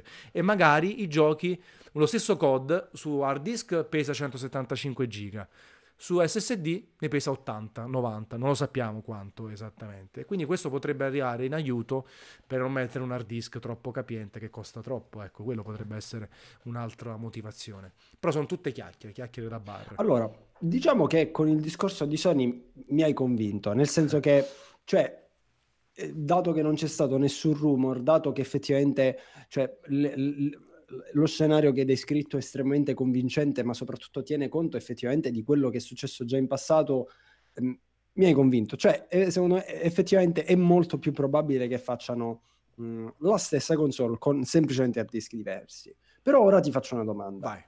E Microsoft allora, che ha dichiarato che sono due console, come le fa queste due console? Però aspettami, aspetta, poi potrei dire una cavolata. Quando ha annunciato Scarlett, non ha detto ci saranno due Scarlett ha parlato soltanto di Project Scarlet. Correggimi se sbaglio, eh, perché questo, questo, ci vengono in aiuto anche gli utenti in chat. No, sai, eh, a, me, a, me, non pare che abbia detto ce ne sono due. A me, a me, pare che si dicesse prima di Scarlet ci sta Project Scarlet e Project Sta Banana. C'avevano anche due nomi. Due nomi differenti in codice. E quindi l'altro per te è tipo Xcloud magari? Eh, nel senso che a me pare... Eh, eh, che ci sia soltanto una console annunciata da Microsoft. E anche lì potrebbe essere uh, Project Scarlet e poi in due versioni differenti, anche lì potremmo tornare a due hard disk, a due capienze di hard disk uh, differenti, oppure una only allora, digital, cioè nel senso... Uh, allora mi mm, ricordo male, ma sai che di sta cosa ero convinto? Anche in chat mi stanno smentendo, ma sai che mi ricordo male allora? Sai... Ma, mm, io proprio, ma ne avevamo parlato anche insieme. Sì, ma prima dell'annuncio, prima della conferma della, di, di, Microsoft, uh, che l'abbiamo fatto l'ultimo Databox vs Tanzen a maggio e quindi prima delle 3 di Los Angeles. Quindi secondo me era una confusione su Xcloud, cioè poi erano tutti leak, no? Quindi, erano, sì. Era il nome in codice di Xcloud o era la, la Xbox uh, um, Only Digital, queste robe qui. Quindi Manuel dice quindi, che era un rumor e Microsoft ha smentito. Ok, va bene. Quindi... Sai, eh, io, guarda, eh, mi rendo conto che stasera sto un attimo, ma cioè ci sono alcune cose che avevo dato per scontato eh, che eh, nel tempo eh, erano rientrate per me talmente come convinzioni che ero veramente convinto che andasse in quella maniera. Quindi ecco, non avevo valutato che l'altro progetto di Microsoft fosse effettivamente xCloud. Quindi, e poi c'è la, la versione all digital, quindi sono semplicemente eh, stesse console con diciamo nomi in codice diversi. Nomi in codice perché chiaramente gli danno nomi in codice. E secondo perché... me la cosa più saggia è che entrambe vanno soltanto su capienze differenti. Ecco. Guarda, è la cosa effettivamente più plausibile, però così, così fosse. Eh, Sai, mi ero... Mm, ti eri tarato, messo... ti dispiace un po' adesso. Sì, sì, mi dispiace un po'. Cioè, ero andato con l'idea che loro andassero a fare ehm, delle, delle, versioni premium già al lancio, come dire... Sì, delle Pro eh... X già al lancio. Sì, però la, la parola Pro forse è, ehm, è fuorviante. Ecco, una versione allora, io diciamo di quella del, del, ray tracing l'ho sparata a caso, magari non si può fare, ora tu mi stai spiegando che è molto difficile da fare, quindi magari non si può fare, però ora se lasciamo stare il discorso del ray tracing, in generale l'idea di poter arrivare sul mercato con una console base e una premium, cioè una premium che costa effettivamente di più, sensibilmente di più, mh, mi, mi, intrigava l'idea, anche sì. in virtù del fatto che loro stanno parlando di delle caratteristiche effettivamente molto potenti, cioè delle caratteristiche molto esose anche in termini di hardware, ed è per questa motivazione che mi ero un po' messo con la testa che eh, nelle loro versioni migliori avre- sarebbero costate molto. Ora tu mi stai spiegando in realtà che all'inizio potrebbero anche venderle parecchio ti do, ti do anche un'altra motivazione sul perché secondo me non esce la Pro e la X al lancio perché far uscire eh, la console premium al lancio significa posizionarla a un prezzo, secondo me, non di 100 euro in più, ma di 200 euro in più, perché secondo me con 100 euro in più non ci fai niente, ci fai l'insalata, cioè non, non riesci a fare una scheda grafica molto più potente. Con 200 euro in più se ne può parlare, è la differenza che può passare tra una 1060 e una 1080, una 260 o 280 quasi, anche se è maggiore. E non solo questo, se tu esci al lancio con, console, eh, con la console premium, invecchiano comunque molto velocemente. Se invece tu fai uscire la console premium tre anni dopo, riesci a fare un bel gap tecnologico da un lato, senza aumentare eccessivamente il prezzo dall'altro. Perché alla fine PS4 Pro rispetto a PS4 lancio non costava molto di più, forse o 50 o 100 euro e basta, perché è uscita tre anni dopo, perché nel frattempo si sono abbassati i costi. E in più la PS4 Pro è riuscito, sei riuscito a passare da eh, da quant'era un, un, te, un, teraflop a 4, una roba del genere, a quadruplicare quasi la potenza, perché purtroppo poi il 4K ti richiede una potenza quadrupla, non doppia, come pensava qualcuno. Allora, è intelligente secondo me la strategia in realtà um, di PS4 Pro, PS5 Pro dopo tre anni. Perché secondo me perché hanno fatto PS4 Pro e Microsoft ha copiato dopo Xbox One X? Perché si sono resi conto che PS4 e Xbox One sono invecchiate molto più velocemente rispetto a quanto si pensava. Allora cosa fai? Dai un piccolo boost senza stravolgere tutto per rendere attuali. Uh, che è successo dal lancio di PS4 Xbox One al lancio di PS4 Pro? Il 4K è diventato più figo, ok? Allora hanno potenziato le console per fargli fare il 4K, per prendere al volo il 4K senza aspettare il cambio completo di generazione. Perché questo? Perché PS4 e Xbox One hanno un'architettura PC più semplice da sviluppare, ma meno eccitante, che invecchia prima ai tempi di PS4, di PS3, PS2, le motion engine, i 6 core, tutte queste cose fighissime ti permettevano, se sfruttate a dovere, di tenere meglio il passo rispetto al PC. Oggi le console sono dei PC, fine.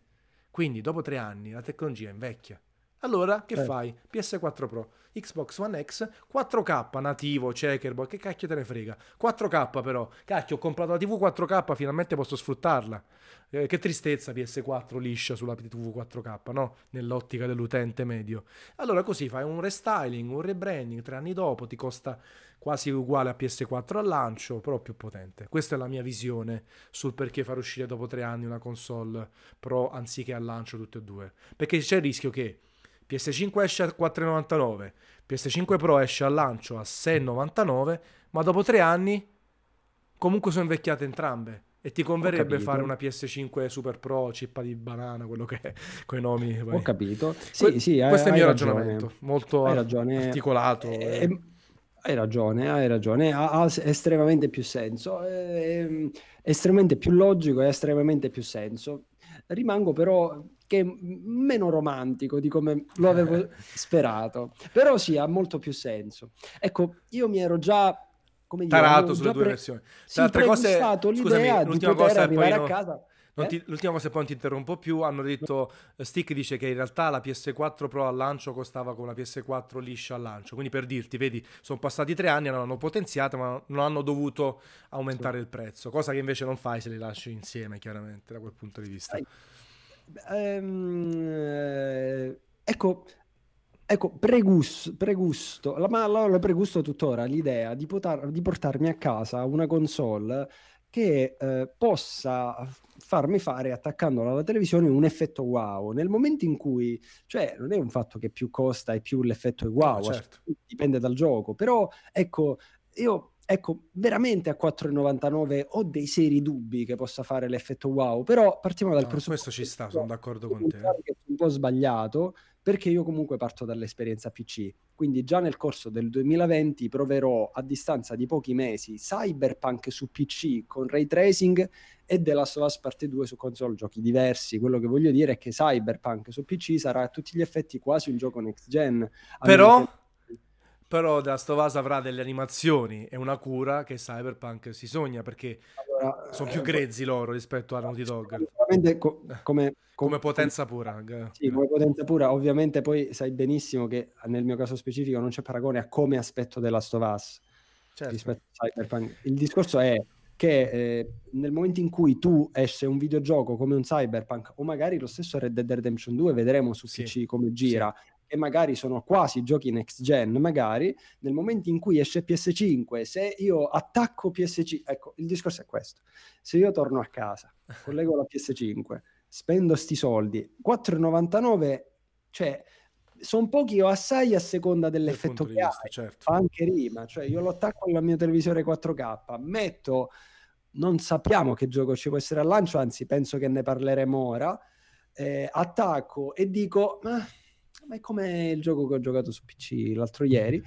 Ecco, per me perde l'effetto wow. Ecco, per questo pregustavo la possibilità che la next gen potesse essere... E invece, se tu te lo ricordi senz'altro, prima non era così, nel senso che tantissimo tempo fa... Ma perché sta... le console avevano, erano fatte veramente super personalizzate, super custom. Eh, quello è il problema.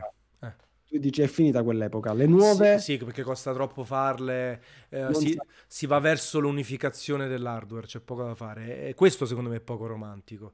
E non sarà più romantico, nel senso che purtroppo eh, conviene molto di più fare una PS5 PC-like. E allora se pure fai la PS5 Premium, ok? A 6,99 poi arriva un PC comunque dopo sei mesi, ma già al lancio, che andrà meglio perché uscirà la 3080. Chi ha i soldi per mettersela in un PC da 1500-2000 euro e ti dirà Ehi povero, che cosa ci fai con questa PS5 Pro? Io ho uh, Cyberpunk in 8K. cioè, purtroppo il paragone col PC nel bene o nel male ci sarà sempre e, e sarà in, insostenibile. Eh, ma, ma, lo vedi anche su, sui cellulari, no? Eh, Apple sicuramente fa dei cellulari super premium, ma non è che fa una roba mille volte meglio di un Huawei o uno Xiaomi, capito? Cioè che dico, purtroppo è, fi- è finita l'epoca di chi rivoluziona è finita l'epoca del, del, primo schermo touchscreen, è finita l'epoca della PS2 che faceva delle cose turche, per, per, credo, eh. Poi magari arriverà un nuovo luminare, un nuovo Steve Jobs, una nuova azienda che riuscirà a inventarsi una batteria minuscola che dura 40 ore. Anche quella è una rivoluzione, no? Che fai un portatile piccolissimo che ti dura 40 ore, oh, eh, oppure un controller super rivoluzionario. Però oggi siamo nell'epoca d'oro della tecnologia, che però si appiattisce non siamo, più, non siamo passati più dagli anni 80 con la TV in bianco e nero 70 a, al, al 4K. Secondo me siamo in un periodo in cui la tecnologia fa parte di noi e quindi non è più rivoluzionaria. Prima invece certo. la tecnologia era rivoluzionaria eh, perché era meno radicata e quindi tutto quello che arrivava era una rivoluzione, una grande innovazione. Adesso eh, si fa fatica secondo me da questo punto di vista. Eh, e, e, e, ne abbiamo parlato anche nell'altro dato, Bugs vs Tanzen. E allora lì che i sviluppatori dovrebbero concentrarsi su intelligenza artificiale, fisica, su roba che forse ti può ancora far venire quell'effetto di sorpresa e eh, così via. Eh, non più sulla potenza bruta, perché eh, Foggy Punk dice io però ho visto eh, control eh, incredibile con le luci, i riflessi e le ombre, sono d'accordo, però poi i personaggini si muovono così rispetto alle animazioni della Stoasa parte 2. E allora poi fai di qua, ti manca di là. Cioè, eh, secondo me ci vuole tanto sviluppo dietro, non basta la potenza bruta. E questo è che probabilmente mm, eh, sarebbe da lavorarci. Pensa un po' a un gioco con intelligenza artificiale realistica, per davvero, quanto è più wow. Cioè, dell'intelligenza artificiale ne, eh, abbiamo parlato. Rispondi eh. una porta aperta. Eh. Questo qua sarebbe veramente un grandissimo passo in avanti nel mondo del videogioco. Sarebbe veramente il. Cioè, secondo me, nel, cioè, l'azienda che prima controlla l'intelligenza artificiale si prende il mercato. Eh. Cioè, veramente è come la Apple che la, per la prima arriva nel mondo della telefonia con, con, il touchscreen, il giant screen, si prende il mercato. Secondo me nel, nel, mondo del videogioco sarà la stessa cosa. Per questo avevo pronosticato che lo potesse fare Google perché è un big Google ha fatto una mezza giofre. Cioè, sì. guarda, Ogni volta che ci stiamo avvicinando a Stadia è sempre più brutta, sempre più Madonna. triste, cioè più, sì, sempre piatto, più, triste. più piatta. Comunque, Google o non Google, insomma, un grande, cioè, te fa un esempio, cioè se Amazon domani si butta nel mondo del videogioco anche con un solo gioco, per farti un esempio, servizio in streaming abbiamo un gioco in esclusiva, però sto cacchio di giochi in esclusiva lo provi e c'ha un'intelligenza artificiale incredibile che è che ne so, l'equivalente di un Half-Life 2, non come intelligenza artificiale, dico come potere rivoluzionario, dici vabbè, ok, gli altri giochi... Abbiamo spaccato. Certo. Gli altri giochi... Tanto la grafica cioè... bella sono bravi tutti a farlo, a farla.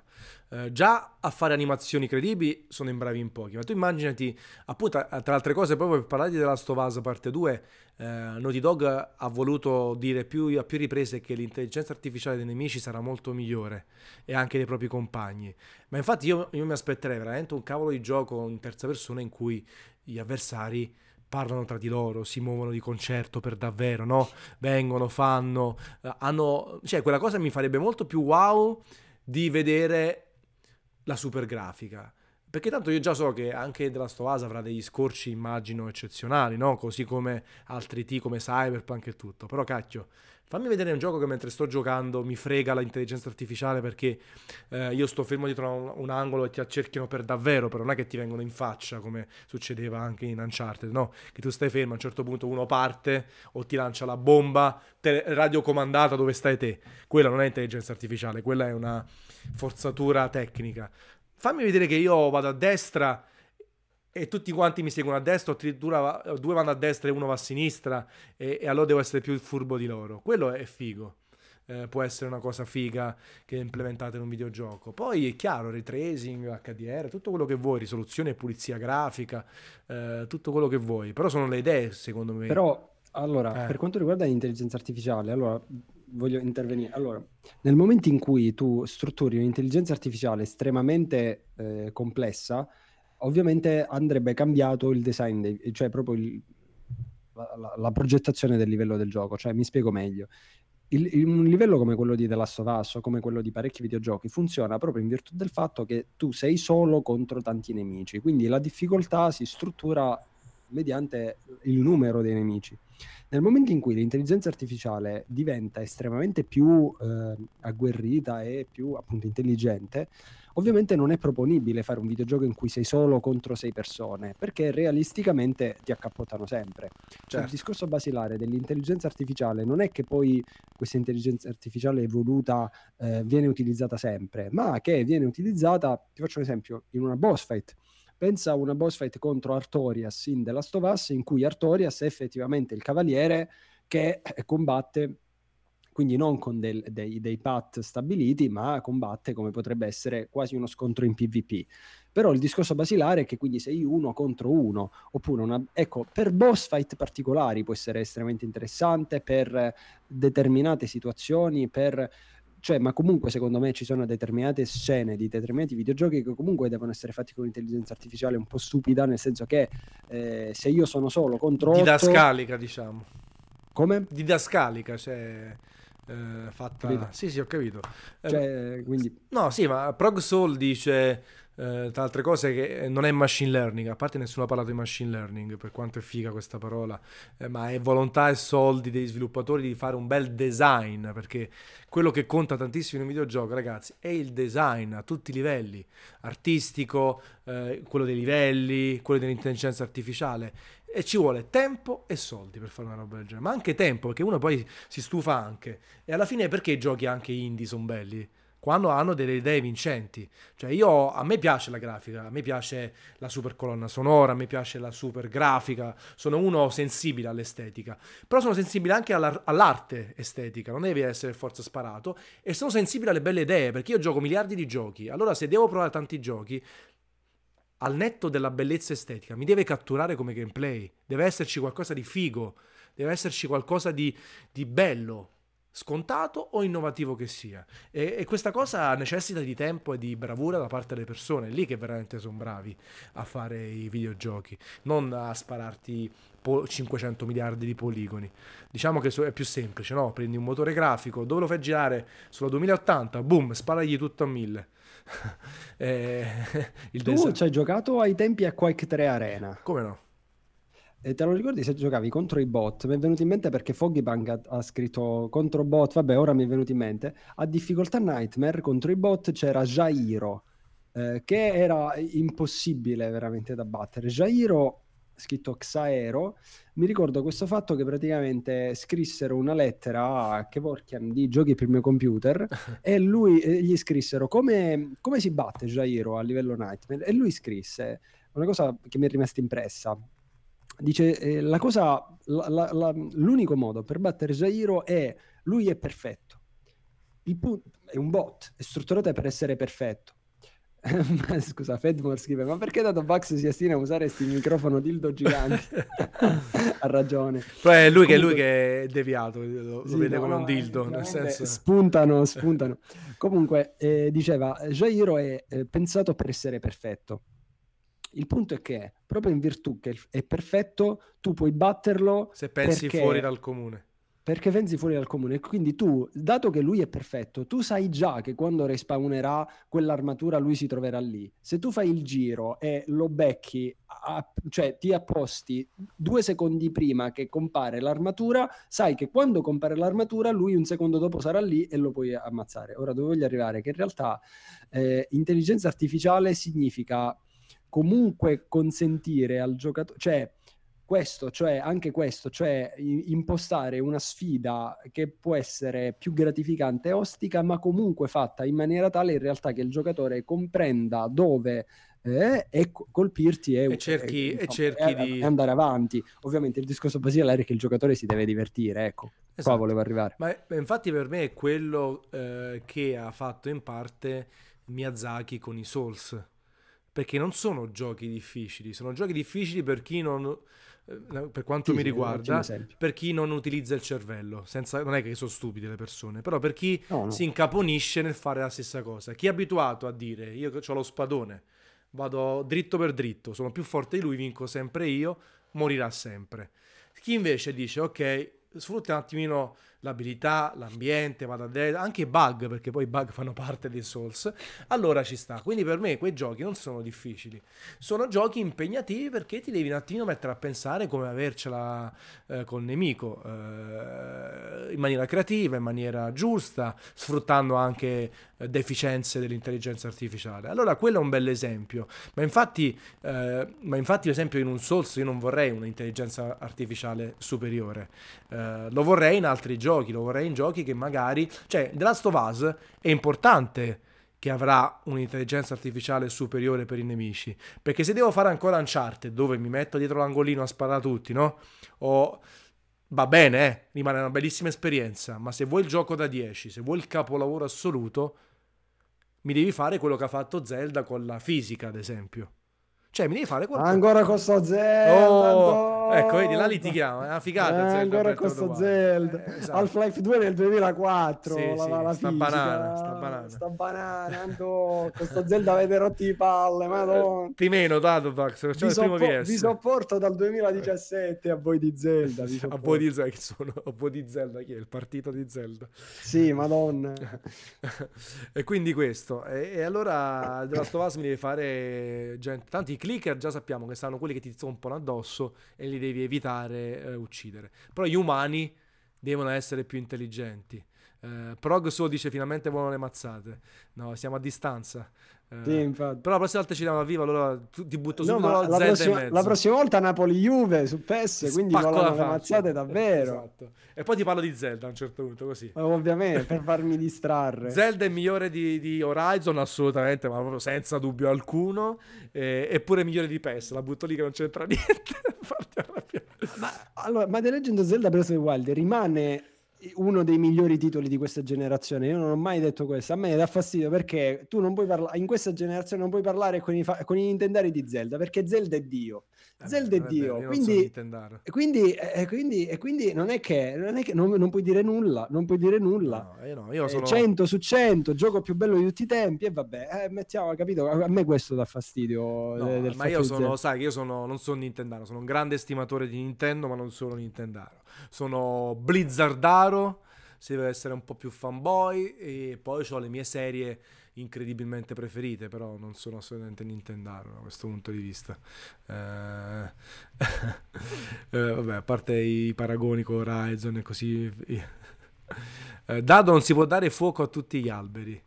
Sì, ma allora il, il punto è che è dal 2017 che non me ne parlo di sopra. Allora, il punto è questo io non ho mai detto che Horizon è meglio di Zelda. Io, da, Anto, tu devi sapere che ogni anno, a fine anno, assegno sul, sul, sul, sul mio canale il Dato Bucks Game of the Year. Sì, sì, bene? lo so, lo so. Ok, il Dato Bucks Game of the Year è il videogioco al quale io, a, che a me è piaciuto di più dell'anno. Io non è che venga a casa tua a dirti qual è il gioco che a te è piaciuto di più. Cioè, io potevo assegnare il premio anche a Hellblade Sena Sacrifice, per dire, ok? Sì. Ma non è che Hellblade Sena Sacrifice è il miglior gioco uscito. No, è il tuo, il tuo best of. Oh, detto questo, non ho mai detto che Horizon è meglio di Zelda, cioè sono due cose separate. Io non riesco a comprendere perché c'è questa cosa. Di... E mi triggera, ma sai perché mi triggera? Perché Horizon e Zelda sono giochi diversissimi. Tu spiegami perché non c'è nessuno mai che ha paragonato Red Dead Redemption a Zelda. Perché? Te lo spiego io perché. Perché Red Dead Redemption non è un'esclusiva dato che Horizon e Zelda sono una in esclusiva Nintendo e una in esclusiva PlayStation, la buttano sulla console war e quindi vengono paragonati quale è meglio, quale console è meglio e per questo, perché se no non sono giochi diversissimi. Cioè io non, invece non, non sono d'accordo. Eh, perché eh, io non paragono Red Dead Redemption 2 con Zelda perché sono troppo complessi. Per me Zelda è un videogioco, un videogioco a tutti gli effetti che, che porta avanti elementi sulla fisica e li mette insieme, come dicevano anche in chat. Red Dead Redemption per me è un blockbuster videoludico e quindi che li, che li paragono a fare? Cioè, no, non hanno punti di contatto, sono open world entrambi, eh sti cavoli, ma sono completamente differenti. Uno c'ha una narrazione, attori, eh, graficona, momenti topici, l'altro c'ha una roba che ti sorprendi quando comincia a piovere, ti arrivano i lampi, ti metti, ti metti, il cappello di carta per non piovere, oppure usi, il, eh, usi il, lo scudo metallico per ammazzare, cioè è proprio un altro concetto. Giusto, ma ora rispondimi, e che cosa hanno in comune Horizon e Zelda? Niente. Niente, niente. No, però dico come qualità oh. complessiva, eh, laddove posso, come dire, accettare una discussione eh, tra Zelda e Red Dead Redemption, per dire, complessivamente sono due, anche se poi a me piace più Zelda, per me Horizon sta un gradino sotto non solo a Zelda ma a God of War a tanti altri giochi ecco. Tu lo so che tu hai il titolo dell'anno ah, 2017 ma sono due cose diverse. Allora fa, andiamo sì però, blocco, però, però, Horizon lo metterei eh, non lo metterei nell'Olimpo dei videogiochi come metterei Zelda ma neanche, io, ma neanche io ma non è quello il punto. Allora andiamo indietro nel tempo sì. Vabbè, sì. andiamo indietro nel tempo. Nel 2009 ok? Nel 2009 eh. va bene? Nel 2009 eh, ti faccio un esempio banale, il mio Datobox Game of the Year è stato Braid, va bene? Sì. Ok. Okay. Ma nel 2009 sono usciti. Ma eri piccolino due... nel 2009. Quanti anni c'avevi? 19 anni, zi. Eh, 19, eh, vai a ciucciare... Eh, eh, okay. Uno, ero già all'università, uno 19, due non è che l'ho assegnato ai tempi, l'ho segnato Successivamente. Da, sì, sì, successivamente postumo, diciamo. Ok, Mo, il discorso è questo. Quello che voglio dire è un esempio limite. Il, 2010, il 2009 per farti capire che Braid è il videogioco Bellissimo, che a me ricorda il 2009. Sì. Ok, ma nel 2009 sono usciti Mass Effect 2, Assassin's Creed 2, che cacchio ne so, Uncharted 2, numerosi altri giochi che ora non mi vengono in mente, il discorso basilare è che non è che Braid è il gioco più bello uscito nel 2009, no. è il gioco che a me, oh, Horizon è la stessa cosa, Horizon è un videogioco che ha, ha caratterizzato il mio anno e quindi ha vinto il dato Bucks Game of the Year, ma non ho mai detto che Horizon è meglio di Zelda, non c'entra una mazza. Ma chi l'ha detto? Ma, scu- ma scu- siamo arrivati cioè, su quel piano di discussione. Cioè, ma, scusa, anche nella classifica, anche nella classifica eh. di fine anno, ho messo al secondo posto Super Mario Odyssey sì. e terzo Zelda, ma quindi Super Mario Odyssey è meglio di Zelda, che significa? La classifica di Milano, è una cosa personale. Ok, quindi il discorso di Horizon è un fatto, è un fatto. Il discorso di Zelda è un altro. Dal mio punto di vista, The Legend of Zelda Breath of the Wild è stato sopravvalutato, ma non c'entra nulla con Horizon. Ti meno, dato, cioè, non, so se, non so se capisci dove sì, sì, ho capito. Cioè, proprio, ti meno con Braid, ti meno. Quei blocchi di braid. Va bene, dai. No, scherzo, scherzando. No, poi eh, c'è Oscar che dice: Ho 17 anni, mi sento bullizzato addirittura. Esagerato. No, veramente. No, questo fatto di Zelda rompo le palle dal 2017. Veramente, eh, cioè, sono due cose. Il fatto di Zelda e il fatto di Horizon sono due cose separate. Cioè, se Horizon non fosse uscito di Zelda le criticità no, che ho trovato. le avrei trovate comunque capito che no, però, però, dico uh, sono usciti nello stesso anno no? Horizon e Zelda uh, per me proprio è fuori discussione. Cioè, poi che a te sia piaciuto? Più Horizon mica ti sto uh, criticando per questo punto di cioè, vista. per farti capire però nella se... classifica sì. nel dato Bucks Games Ranking cioè con i migliori videogiochi degli ultimi 25 anni Zelda l'ho messo quinto e Horizon tipo tredicesimo. Cioè non so se è chiaro il concetto. Sì, cioè, sì, anche secondo me non c'è paragone. Cioè, il discorso dei gusti personali mi dà fastidio che... Eh beh, certo, perché io non potrò mai premiare un, uno strategico Paradox eh. oggi perché non ce la faccio più a giocare, però magari hanno, fatto, esempio, hanno, fatto, uno strategico incredibile in grado esempio, di far cioè, tutto, certo, quello sì. Hai capito? Il discorso del premio personale è personale, cioè non si può discutere, cioè, che ne so, quest'anno io potrei Comunque stavo parlando anche... della fisica di Zelda, giustamente. Eh? Sì, parla... okay. tornando, diciamo, alla fisi... tornando alla fisica di Zelda, tornando alla fisica di Zelda, eh, The Legend of Zelda Breath of the Wild è semplicemente un videogioco che si è ricordato come si facevano i videogiochi e quindi lo ha riportato in auge in un periodo in cui tutti eh, giustamente sulla next gen, sta- cioè su PS4 e Xbox One, stavano puntando su altro. E quindi quando è uscito Breath of the Wild è stata una ventata di freschezza perché dice oh, oh mio Dio, eh, fa queste cose che sono nuove che però per me e tanti altri giocatori non sono nuove, le faceva Half-Life 2 nel 2004 già meglio estremamente meglio. Quindi The Legend of Zelda Breath of the Wild è un titolo eccezionale, ma non è questo titolo rivoluzionario come è stato. È un titolo indubbiamente, è un capolavoro di Nintendo, è un grande ritorno di Zelda, uno dei migliori titoli di questa generazione, ma è ben lungi dall'essere il miglior titolo mai realizzato, il, no, il 10 su 10. No, questo per me è da 10, ma non è il miglior titolo mai realizzato. Nel senso... Per me Breath of the Wild non è, non è 10 su so, 10, so, rimane un 9,5, non lo so, un titolo estremamente pregevole. Cioè, il discorso con Horizon non c'entra niente. Horizon sarebbe un gioco da 8,5. Poi io sul mio canale gli do 6 su 6 perché il mio canale, ma sì, è un titolo da 8,5 insomma tutto è nato dagli alberi che prendono fuoco sì, uh, sti, sti, discorsi mi triggerano. Andò, sei, sei, sei, triggerato. Sei... Sì, mi triggerano. Mi sei, triggerano. sei, triggerato. Comunque, mi triggerano. Zelda, fuck the world. Comunque, no. Mi triggerano. Sì. No, io non vedo l'ora di vedere cosa riescono, se riescono a fare innanzitutto. Uh, qualcosa di eccezionale con Breath of the Wild 2, eh, quello, quello, o come si chiamerà.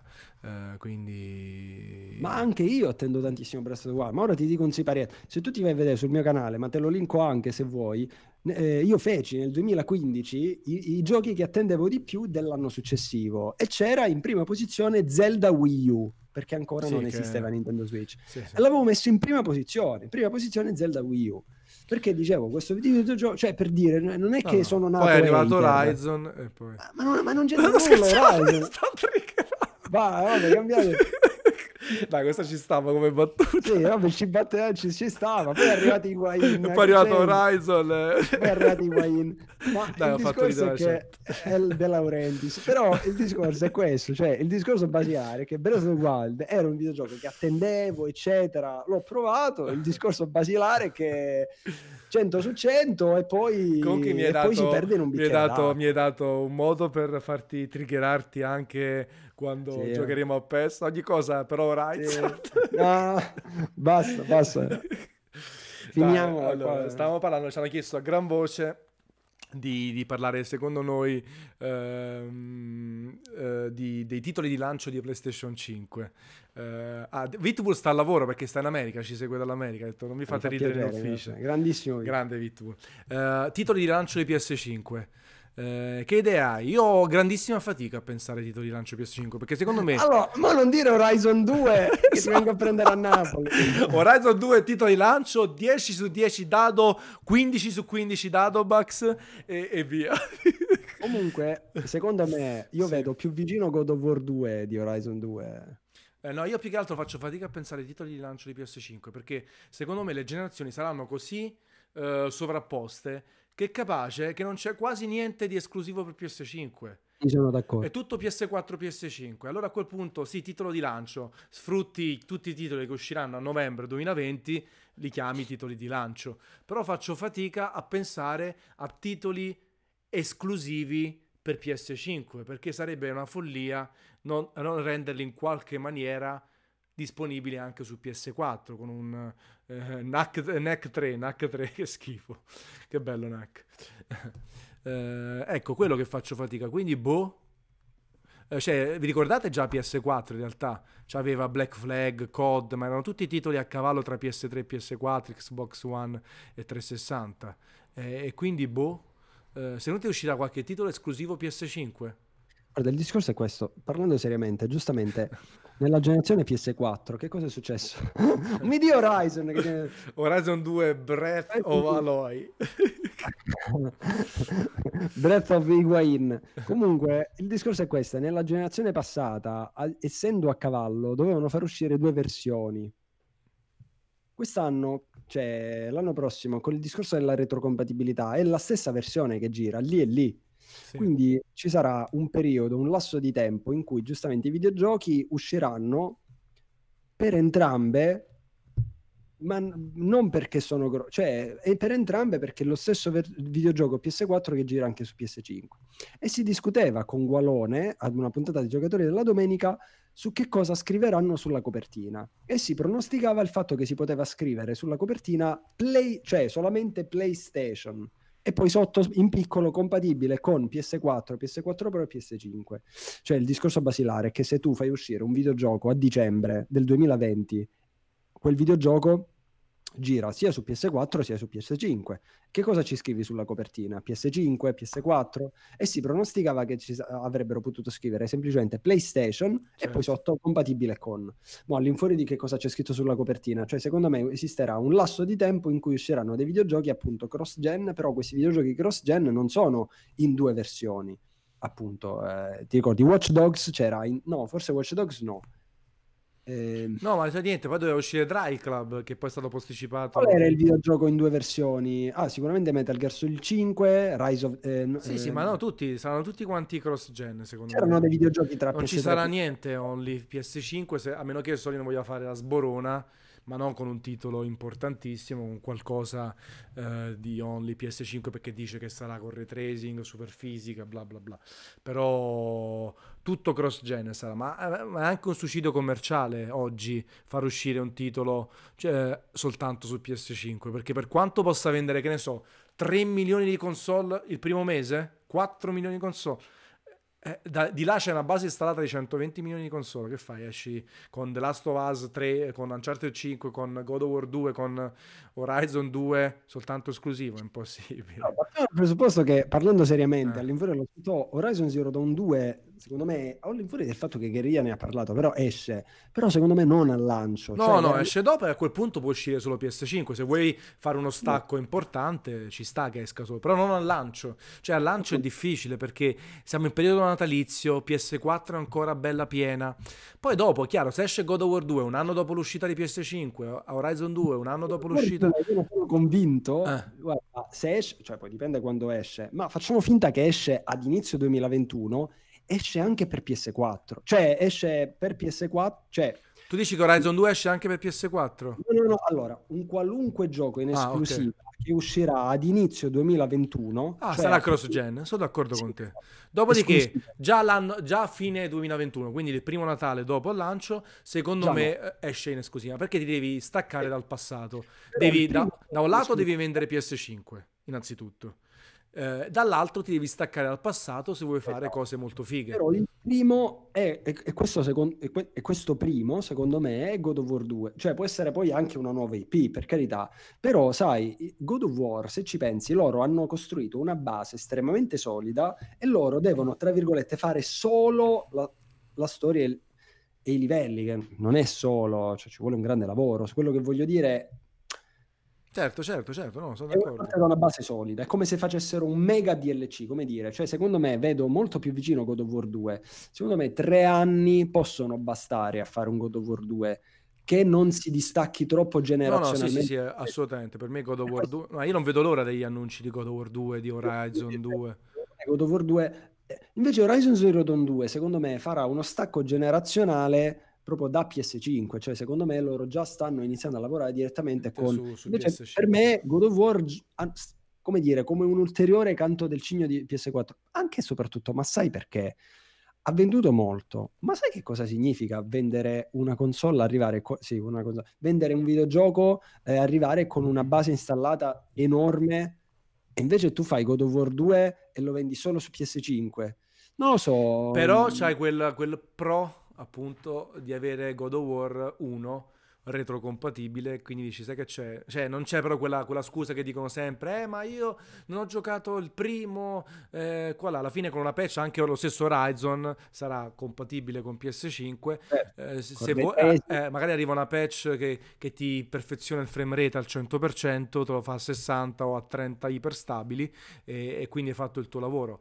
Um, io vedo la cartina torna solo e vedo un anno dopo la console, quando si scavalla l'estate del 2021, tutto quello che arriva arriva dei titoli importanti, delle grandi esclusive. Non dico di FIFA, eh. FIFA, beh, FIFA, e PES arriveranno per altri 5 anni anche su PS4 e Xbox One probabilmente. Ah, sì. eh, eh, io parlo del Sony dice "Oh, deve uscire Horizon 2, God of War 2, Spider-Man. Eh, rispondendo a un ragazzo, Chris Insomniac, secondo me il prossimo titolo che fa è il nuovo Spider-Man, non è Ratchet Clank, secondo me, che è andato troppo bene questo. Eh, questi titoli, se vuoi sfruttare al massimo la nuova generazione di console in termini tecnologici, in termini che cavolo ne so, di idee, gameplay, design e tutto, devi staccarti da PS4. PS4 poi soprattutto la liscia fa cagare, cioè la liscia eh, avrà una potenza di calcolo di un decimo, di un ventesimo, di un trentesimo della, della PS5. Eh, perché se PS5 sarà 10, 12, 15 teraflop, che poi ormai è un valore molto, molto random, e la PS4 è un teraflop, dove vai? Cioè, come fai? Fa la versione for dummies, la versione stupidina, ciao sono Spider-Man, cioè rispetto a quello per PS5. Quindi è giusto che a un certo punto ti stacchi, stacchi il cordone ombelicale e dici all in su PS5. Cioè, eh, questo è... è sì, sì, me. assolutamente. Però secondo me non subito, capisci? Cioè, rispondendoti ai titoli del lancio, cioè sono d'accordo col discorso che al lancio non ci saranno titoli esclusivi a PS5, secondo me. Eh. Eh, a meno che veramente un titolo minore, non dico... No, qual- qualche tech demo, cioè, tech demo, qualche cosa che si dice, sai, solo PS5, però non un penso al lancio. Boh.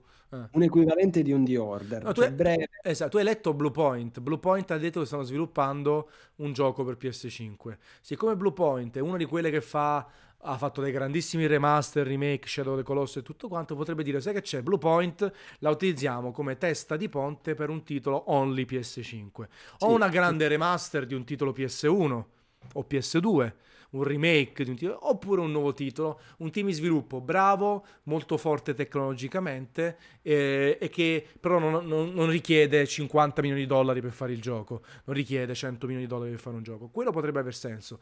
Al lancio, eh, Bluepoint dice fai il remake di Demon Souls, magari. Eh, stavo dire la stessa cosa, chi l'ha detto? Prog Soul.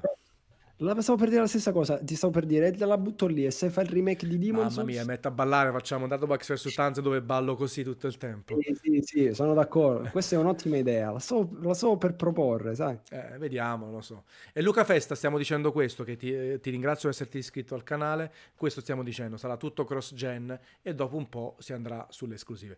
Tra altre cose, Dato, sai che mancano pochissimi iscritti ai 5.000. Sarebbe bello arrivare con te a 5.000, però non so se ce la facciamo. Dai, dai, dai man- facciamo ancora botte. Eh, non so, dice... Eh, allora, Dadobax, eh, se raggiungiamo i 5.000 stasera, se siete stalker, Dadobax dice che Zelda è meglio di Horizon. No, dai, dai, lo dai. dici, dici no, sicuramente ci sono di queste cento e passa apri persone c'è qualcuna che non si è iscritta c'è qualche apri silente. PES, apri PES esatto. Dai iscrivetevi arriviamo a 5.000 offre a tutti tutti e 5.000 offre una birra dato una pizza. Porca vacca. Eh, diventi povero. 5.000, 5.000 per 5 ok se, se diventi povero molto povero 5.000 euro 5, 5 euro quindi questo. Dai, arriviamo a 5.000 dico forza Napoli dai, eh, dai. Vabbè, ma tu sei simpatizzante, no? simpatizzante è abbastanza semplice per dire spezzi il disco di Horizon in diretta bello bello questo ah, prend- devo prendere la statuina di Aloy. Che... Esatto, ti baci Aloy. Io ho una domanda importante per te. Meglio Aloy o Diletta Leotta? Aloy tutta la vita. Ma come Aloy tutta la vita? Aloy tutta la non mi fare essere scurrile, eh? Leotta è come Zelda, estremamente so- sopravvalutata. Ecco, Diletta Leotta è come Zelda. Però è reale Estrem- Diletta Leotta. Eh? Però Diletta Leotta è reale. È sopravvalutatissima Diletta Leotta. Bestangio dice fai un video scusa su Breath of the Wild. Fantastico, vabbè, eh, che carino, dai, lo, lo sfottò della serata ci sta. Ci sta, ci sta. Mi senti? Sì, mi senti sempre? Sì, sì. Ok, no, ok, avevo perso un attimino. No, Aloy non è bruttina, è molto carina se, eh, se da questo punto di vista. Eh, però non esiste, è virtuale, quindi vince sempre il reale per quanto mi pare. Tanto entrambe sono inavvicinabili, una perché non esiste, l'altra perché non è avvicinabile. Sì, ok, ma ti faccio un esempio. Se tu mi dici uh, italiane bellissime, secondo me, per esempio, Miriam, Miriam Leone è bellissima. Oppure, non lo so, cioè Diletta Leotta... Giorgia Palmas è bellissima. Anche, però non ai livelli secondo me di Miriam Leone. Cioè, secondo me Diletta Leotta è bella, ma non è tra le più belle, ecco. Cioè, Diletta Leotta su, sul web tipo ha spopolato in una maniera incredibile, eh, non lo so perché così tanto. È molto bella, però secondo me non ha il livello è stata pompata di... Eh, questo. Vabbè. Però è Vabbè, okay. Comunque sì, si parla di gnocca così random perché eh, veramente random. E torniamo l'ultima volta. Eh, Vabbè, perché sono 23.15 sì, sì. eh, eh in pista. Velocemente qualche domanda che hanno fatto. Vi arriverà il codice Death Stranding? Sì, non sappiamo quando. Alla... Io, io ho la macchia, tra virgolette, voluta della data di uscita, quindi vediamo se la pago oppure no. Però sono pronto a tutto, ho messo in conto. Uh, Lucas Festa, mi, mi spiegate cosa ha fatto EA Electronic Arts con FIFA 20 per Switch che non ne parla nessuno, è ovvio che non ne parla nessuno, è FIFA 19 con le squadre aggiornate, è FIFA Legacy, hanno fatto una schifezza clamorosa. Uh, C'è Manu TV7 che dice parlate del tavolone, tu lo sai che è un tavolone, Andò? No, non so che cos'è un tavolone. Eh, tu non segui la serie mia di PES. No, allora, no. partiamo dal presupposto che te l'avevo anche detto sì, nella Faccio scorsa, fatica a seguire tutto. Dimmi, dimmi. Nella scorsa stagione di PES, quella dell'anno scorso, avevo creato la squadra con nomi di youtuber e Sì, questo mi ricordo, certo. Era terzino sinistro, mi ricordo. Eh. In questo nuovo invece ho creato la, la, la squadra della prima master, della Master League di PES classica e tra i giocatori di PES classico Minanda, Castolo, Celnili, questi qua sì c'è un attaccante che si chiama Angiorgo, non so se te lo ricordi. Sì, sì, sì come Questo Angiorgo, molto alto, auto e fissa, diciamo noi a Cosenza, e tra gli amici, mi ricordo ai tempi, lo chiamavamo Utavolone. Utavolone, quindi l'hai messo lì. Utavolone. Dopo quindi sta, e quindi l'ho raccontato questo fatto sul canale, e quindi quel ragazzo dice, parlate di Utavolone. Capito.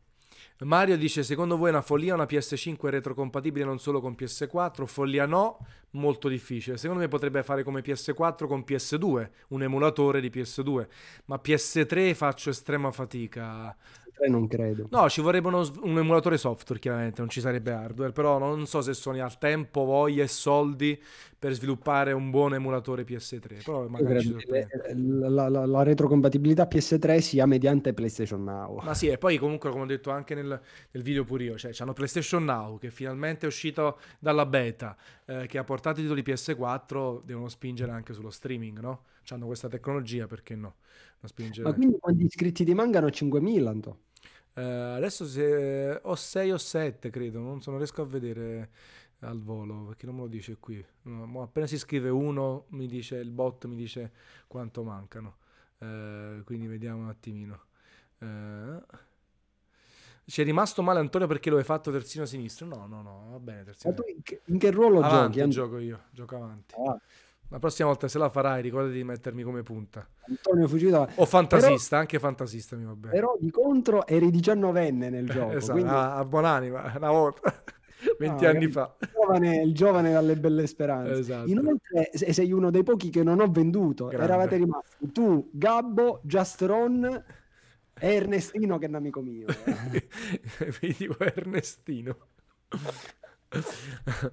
allora, si è iscritto una persona, andiamo a vedere quanto mancano. Mancano 7 iscritti, eh, 7 sono tanti. Dipende se tra queste 120 persone ci sono dei, eh, come dire, dei, ehm, dei spettatori silenti, non iscritti. Ragazzi, il momento giusto potreste essere il 5.000 e vincete niente, però potreste essere il 5.000, il 5.000 altrimenti sti cavolo, è questione ormai di tempo, ci siamo qua. ci siamo quasi, anche perché comunque siamo un'ora e 48, siamo in realtà anche in chiusura di diretta, quindi... Eh, Ma di diretta o di diletta? Eh, in chiusura di diletta magari anche, no, purtroppo di diretta con la R, non moscia. Eh, che succede tra sette iscritti? Ciao Ragnetta! Eh, niente, eh, eh, niente, boh, eh, abbiamo detto che Dado fa un video di scusa su Breath of the Wild sul suo canale per i 5 video di gameplay. un po' eccessivo, direi. Eh, Troppo eccessivo. Chi si è iscritto a 5.000 vince una PlayStation 5. Sì, buttiamo tutte cavolate in mezzo. Eh, parliamo del Now su PlayStation 5. Eh, beh, sarà l'evoluzione di PlayStation Now adesso, no?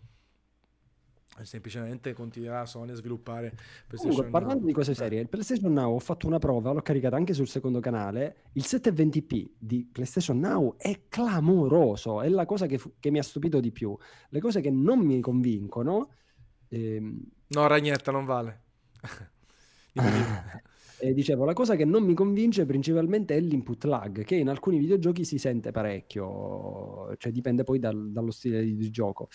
Il catalogo è più ricco, almeno fino al 2 gennaio, il prezzo è migliore. Sai, secondo no, me... Tante Now è un bel servizio adesso. Flag, sai, perché il 720p è veramente clamoroso, cioè si vede benissimo. Eh beh, un bel bitrate come 720p, ecco, non è... Ed ero a due passi dal monitor, io l'ho provato qui su PC, e proprio in diretta dico, raga, ma mizzica, si vede benissimo, cioè Mm, buon servizio. Oh. L'input lag però... No, secondo me fra, con PS5, a cavallo di PS5, cercheranno di portarlo a 1080p, eh, secondo me. Ma eh. infatti perché togliere dal catalogo così presto God of War Uncharted 4? Ha ragione Foggypunk. Eh, ma lì secondo me è una questione di diritti, perché comunque sono titoli seconde parti, cioè sono comunque, se ti vai a togliere nella loro ottica, immagino, le vendite dei PlayStation Hits ok? La vendita singola. Poi questo non è detto che venga esteso, eh. Magari hanno scritto fino al 2 gennaio e poi a un certo punto dicono vabbè dai, si sono resi conto che magari non hanno nominato le altre vendite, sono stati tanto giocati e dicono vabbè stendiamo ancora, ci può stare eh, da questo punto di vista. Ragnetta, se il tuo bot ha una personalità vale e se vogliamo fare una diretta insieme va bene uguale per festeggiare i 5.000. Io in realtà non so se avrò il tempo di festeggiare i 5.000 perché la settimana prossima, l'ultima settimana poi parto per il Giappone, quindi non so se ce la faccio a festeggiare, però abbiamo due late show dei poveri la settimana prossima. Lucrezia di Sassoni è il bot immagino di, di Ragnetta, vedendo un bellissimo nome e così via, però vediamo. Uh, cosa fare per i 5.000 ma anche niente magari perché ne mancano 6 comunque e, eh, parlava scusami le ultime cose che invece chiedevano di videoludico um, Giuseppe i giochi PS4 una volta installati potrebbero essere patchati per varie migliorie della next gen su PS5 sì, ma è una scelta dello sviluppatore, non è automatico, non è che eh, si patchano, si autopacciano o altro. Uh, sì, io se fossi uno sviluppatore, soprattutto nei titoli usciti che ne so, negli ultimi due anni, farei una paccettina per PS5, no? Eh, per renderla, ne so, per alzare la risoluzione, per stabilizzare il frame rate, non credo per nuove effettistiche o altro. Però potrebbe essere una buona maniera per, per, farlo rigiocare a qualcuno, quindi eh, ci può stare. Oh, Anto, dovevamo parlare poi di The Last of Us Parte 2, un eh, paio di... Eh, un paio di battute. Eh, che dici? Nel senso, eh, mm. sono uscite tante informazioni, ci sono stati chi l'ha provato, tra i quali Francesco, i due Francesco, Serino e, e Fossetti. Che hanno, eh beh, cioè, certo. visto i coverage con i loro testi eh, tutti, ma no, me li sono visti più volte alcuni perché è proprio un'invidia. Che poi, no, ci sono rimasto, tra virgolette, male perché ho visto il primo coverage e ho visto determinate scene. Quando ho visto il secondo coverage ho rivisto le stesse scene, ho detto... Con occhi diversi. Ma no, sono le stesse scene perché giustamente gli hanno dato un... Ge- cioè, loro hanno giocato ma non hanno potuto registrare. Quello che è, è caricato è lo stesso per tu, cioè se tu vai su IGN è lo stesso gameplay che utilizza anche Every Eye. Evidentemente gli hanno dato un Sì, un b-roll che poi andava editato. Di solito mandano un b-roll più lungo e poi va editato per uh, scopo video anteprima, quello che No, però dico, gliel'ha fornito. Cioè, sì, sì, ha fornito non, Sony, ha fornito Sony, tutto Non vediamo la loro partita. No, e quindi no. all'inizio ci sono rimasto malissimo perché per un attimo avevo temuto che loro non lo avessero giocato. E poi invece sono andato a leggere e loro hanno... Non l'hanno fi- giocato, però poi il b-roll è stato fornito da Sony, non ha permesso di acquisire per eventuali bug, sai, Non sapevo esistessero cose. E quindi, capito? E quindi lì per lì quindi sono passato dalle stelle alle stalle, alle stelle di nuovo. Ah, quindi lo hanno effettivamente giocato, quindi stanno dicendo le loro impressioni. E quindi, e quindi niente, insomma, sono fomentatissimo perché... No, sembra essere fantastico. Sembra essere... La parte di gameplay mi stuzzica tantissimo, anche perché il primo della Last of Us, ne hai parlato tu in un video, ne hai riparlato recentemente, non mi ricordo dove, sì. e sono d'accordo, il primo della Last of Us ha... Parentesi che si ricollega in effetti anche ad Horizon. The Last of Us è uno dei miei videogiochi preferiti di sempre, però The Last of Us, neanche The Last of Us è un 10 per dire, cioè il discorso basilare del fatto, cioè per esempio anche The Last of Us è uno di quei videogiochi che io adoro, idolatro, però il, primo, il gameplay del primo The Last of Us ehm, ha, ha, enormi problemi, oltre al fatto che è estremamente lineare, in realtà eh, tutto sommato passi quasi da copertura in copertura, cioè c'è la fase stealth che funziona è molto interessante, funziona bene, nel momento in cui diventa uno shooter passi quasi di copertura in copertura. È molto interessante il fatto che eh, loro possano andare ad attingere da questa formula più aperta che per certi versi mi ha, per- mi ha ricordato l'apertura delle mappe di un Dishonored per esempio. Sì, oppure Come... dell'espansione di Uncharted 4, no? di... come si chiama in italiano? Uncharted 4. Però io volevo dire un'altra cosa, ah. non l'apertura delle mappe nel momento in cui tu viaggi, eh, io dico proprio, hai visto la mappa della casa in cui, cioè ecco, una minima... Eh, sai, no, Uncharted 4 l'espansione, che c'è proprio una zona in cui, centrale in cui fai più cose in contemporanea, distanti, puoi tornare indietro, in quel senso. Un, un wide, loro lo chiamano, ma in realtà Naughty Dog l'ha chiamato wide, uh, wide open, quindi non open world. Quello, eh. tu intendi quello, eh. no, io intendo proprio il, il, luogo in cui si combatte. Ah, ok. Ok, okay. Allora, sono, hanno reso disponibile un footage in cui sì, c'è sì, sì, la casa, hai visto che lei combatte con il verde intorno, che i cani la rincorrono. Eh, ecco, certo. livello è tutto un livello di combattimento, quindi non come Uncharted, è un livello di combattimento. Ed è molto, ed è molto ampio ed è una struttura di gioco appunto io dico Dishonored, ma non ci ho giocato poi a of Us, per dire, cioè, i livelli di Dishonored sono molto aperti, ma sono tutti sul combattimento. Invece quelli di Uncharted sono aperti in un altro dis- discorso, cioè quelli di Uncharted sono... Vabbè, anche esplorazione, però in realtà, eh. ripeto, nel, in Lost Legacy si chiama forse, eh, no, quella è l'età perduta, mi ricordo adesso in italiano. Vabbè, comunque al di là di questo, in realtà questa parte centrale, secondo me, dell'espansione di Uncharted era è una piccola preview di quello che sarà The Last of Us, perché comunque in realtà c'erano sia combattimenti che esplorazioni. Spero di no. Cioè, se è quello... Spero... No, cioè... io dico come dimensioni, poi è un altro gioco proprio da quel punto di vista. Loro infatti hanno detto, guardate, non sarà open world, ma sarà wide, sarà molto ampio. Cioè la mappa Uh, uh, il gioco non sarà open world, ma le mappe saranno molto ampie e avranno quasi una parvenza da open world, nel senso che veramente puoi andare uh, sopra, sotto, a destra, a sinistra in maniera molto corposa. quindi sarà comunque, un, se non sbaglio, l'hanno chiamato tipo un wide open linear come sarà un gioco lineare ma ampio, eh, particolare come definizione, però... In certi... No, God of War è quasi Metroidvania, però sì, ok, esatto. Sì, sì, sì. No, no, quello là è comunque lineare, cioè non ritorni indietro, è lineare, però è aperto. Sì, ho capito. Io... Allora, stiamo parlando di Wide linear. Esatto. Tu stai parlando della struttura, uh, come dire, dell'apertura del, della mappa, per così dire. Cioè in Lost Legacy ci sono queste mappe alte, tu, uh, ampie, e tu puoi spostarti con la, con la macchina, per capirci. Sì.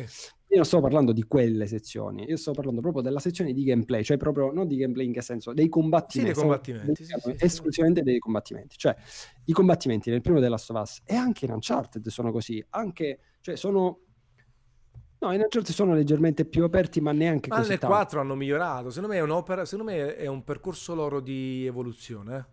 Eh, cioè, loro un po' grazie alla tecnologia più migliore, un po' grazie all'esperienza stanno aumentando il tiro, ma siccome loro vogliono fare una storia, no? Vogliono fare un gioco curato nei minimi particolari, non vogliono andare open world, perché open world come, come, come giri e come fai non puoi avere la stessa cura di un gioco lineare parliamoci chiaro, per quanto The Witcher 3 è fantastico, Cyberpunk lo sarà, Red Dead Redemption 2 non può avere quella cura certosina su ogni dialogo, su ogni movimento, su ogni eh, piccolo particolare stanzetta, non lo puoi avere se hai un gioco open world, che è troppo grande secondo me. Questo è il mio punto di vista, chiaramente. Ah, sono d'accordo, non deve essere open world, sto ah. dicendo, e mi stuzzica tantissimo l'idea. Tanto, mo te lo lingo, perché secondo me tu non hai capito la parte che sto dicendo, aspetta. No, ma ho capito quello che dici tu. Eh, e infatti loro hanno detto che sarà wide linear. Sarà wide linear sia per l'esplorazione che per i combattimenti. Però secondo me comunque è un'evoluzione di quello che c'era nell'espansione di Uncharted 4, nel senso che secondo me lì abbiamo avuto una piccola preview, che sarà migliore adesso. Magari è un'evoluzione. È un'evoluzione in quel senso. Dico, siccome non vanno sull'open world puro, secondo me hanno fatto pratica proprio con, con l'espansione. Può darsi, può darsi che sono partiti da lì, e, anzi, sicuramente sono partiti da lì e sicuramente un'evoluzione. Quello che voglio dire è che, almeno vedendolo, è un passo in avanti gigantesco. Ah, però. certo, certo, ma, okay. ma tante cose. Cioè, cioè, si parla di intelligenza artificiale, appunto, di nemici che parlano e si lamentano se muore un compagno. E quindi se tu ammazzi un nemico, gli altri si disperano o fanno squadra per venirti a piare. Oppure il fatto del mimetismo, come scrive Oscar, analogico, nel senso che tu anche in un cespuglio non sei completamente invisibile. Come sì, sì, sì. Ma loro se ti arrivano vicino ti vedono nel cespuglio, giustamente, che dicono, ah, cioè, allo sto cretino, si vede la, un'ombra. A me fa impazzire il fatto che esistano tutt'oggi dei videogiochi lineari che raccontano una storia. Quindi sono contento che The Last of Us rimanga un videogioco lineare, perché ci sono determinati videogiochi che non devono essere open world. Ma il fatto che possano essere più aperti, appunto, wide open, può essere un'evoluzione del, di Lost Legacy. Ora, questo no, cioè, di fatto magari sì, perché stanno facendo un percorso. Il discorso basilare è che comunque un videogioco lineare in realtà eh, mi spiego dove voglio arrivare. Il nuovo God of War, con questa struttura di Metroidvania, mantiene la sua linearità, ma acquisisce molto in profondità. Quindi si può mantenere una struttura lineare pur ampliando. E, ed è proprio questa cosa che spero venga fatta in The Last of Us, cioè aprire, ok, lo hanno dichiarato, vedremo come sarà fatto, ma è proprio questa la cosa che mi fa impazzire di più, cioè che apre, pur mantenendo una struttura lineare. lineare sì, sì, sì. Una storia, una, un progresso, esatto. quello che, quello che è. No, un po' l'ha fatto secondo me anche God of War in realtà, perché God of War eh, è quello.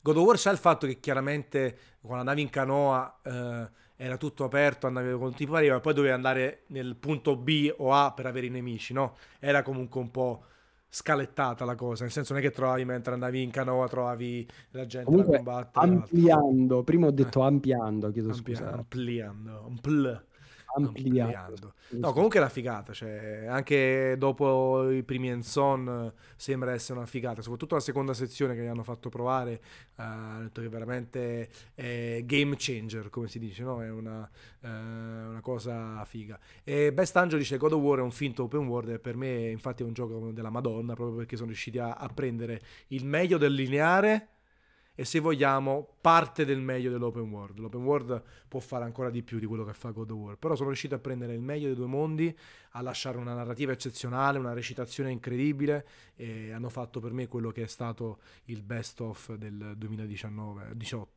Eh, quindi eh, tanto di cappello a Santa Monica che poi ha fatto un'evoluzione del gioco clamorosa per quanto mi riguarda. Ecco, per me God of War è 10 per ah. esempio. Della sua io ho dato 97, 98 97. Io ho dato ci sta, ci sta. Però secondo me se della sua parte 2 fa, fa ecco queste... God of War non gli ho dato 10 sai perché scusami per, ah, per... per i boss pochi hai boss pochi boss bellissimi boss que... un po' carente cioè sarebbe stato perfetto con più boss di quella leva del, dei primi combattimenti e di altri uh, quindi per quello non gli ho dato 10 però stiamo parlando di come dire, dettagli, eh? stiamo parlando di grandi titoli, grandissimi titoli.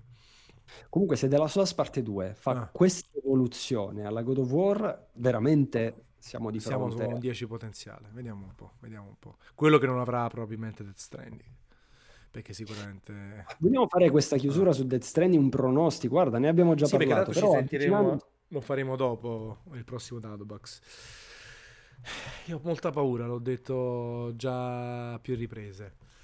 Tu una inter... eh, ai giocatori della domenica oh. hai detto una cosa che, sulla quale concordo pienamente, avevi detto, vabbè, ridillo tu. Se... No, vabbè, che avevo detto? No, dimmi, dimmi. Che, che eh, non sai se da 8, da 9, da 10, da 7... Ah, lasciala parlare, farà parlare di sé, certo, certo. E sono d'accordo ed è... Sì, sì me sarà un titolo molto chiacchierato, ma non con questa grande media voti, assolutamente.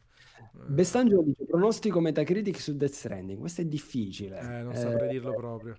Non sappiamo proprio a cosa andiamo incontro. Potrebbe essere... Secondo me potrebbe essere anche sotto il 90 come media sì, Metacritic. Può essere dal 79 per dire al... Non credo che avrà 96, 97 come Red Dead Redemption, come Zelda, come tutto.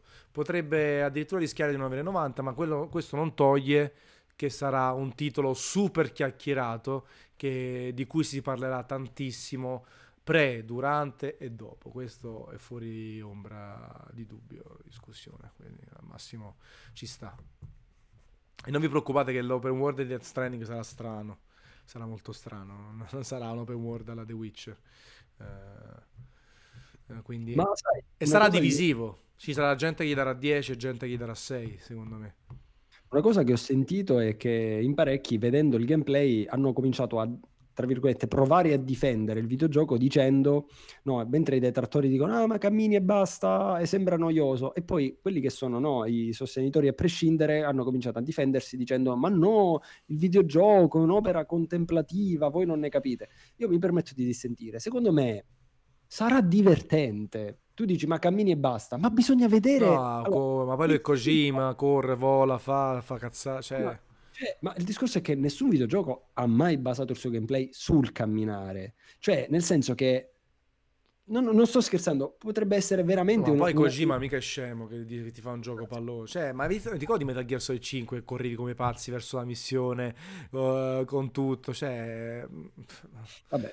cavalli, correvi, facevi, ti mettevi nelle scale. Cioè, ma figurati se non si inventa qualcosa per velocizzare. Magari all'inizio ti farà fare un'oretta dove ti farà pesare il fatto che devi trasportare queste cose, i BB e così via ma dopo, ma si è visto che va con la moto, che c'è il carrello overcraft tipo, che anche lui ci va sopra, ma figuratevi se... Eh sì, cioè, non è che, esatto, sono d'accordo, cioè sì, è un viaggio. E ti troverai però a camminare basta solo in ma lassi sì, di tempo eh. e nel mezzo non è detto che combatti, magari è solamente viaggio, ma tra moto, scalate cose, cioè, secondo me, è di- cioè, secondo me sarà un videogioco divertente, cioè non, non, credo che sarà un'opera, poi bisogna vedere quanto dura, ma ammettendo che duri tanto, ti immagini a fare 30 ore di opera contemplativa. Sì, così, spacchiamo, che, così spacchiamo, il disco e andiamo sotto casa sua. Tra altre cose, sua, eh, tra altre cose l'8 novembre sarò in Giappone, quindi nel caso mi dici vado lì e vado a picchiare, so dove sta esattamente Kojima, andiamo a picchiare, vado a picchiare per... Eh. Invece ti dico un'altra eh. cosa, eh, no invece, ho sbagliato la, l'avvio di frase. Eh, quando mh, ho visto il gameplay, eh, quello che è stato mostrato, e non giocavo, quando lui è uscito dalla struttura mm, ho proprio percepito la sensazione di sconforto nel dover iniziare un viaggio enorme a piedi e non stavo giocando. Cioè, in realtà già solo nella visione del gameplay mi ha trasmesso delle sensazioni. Cioè, secondo me è veramente un titolo interessante.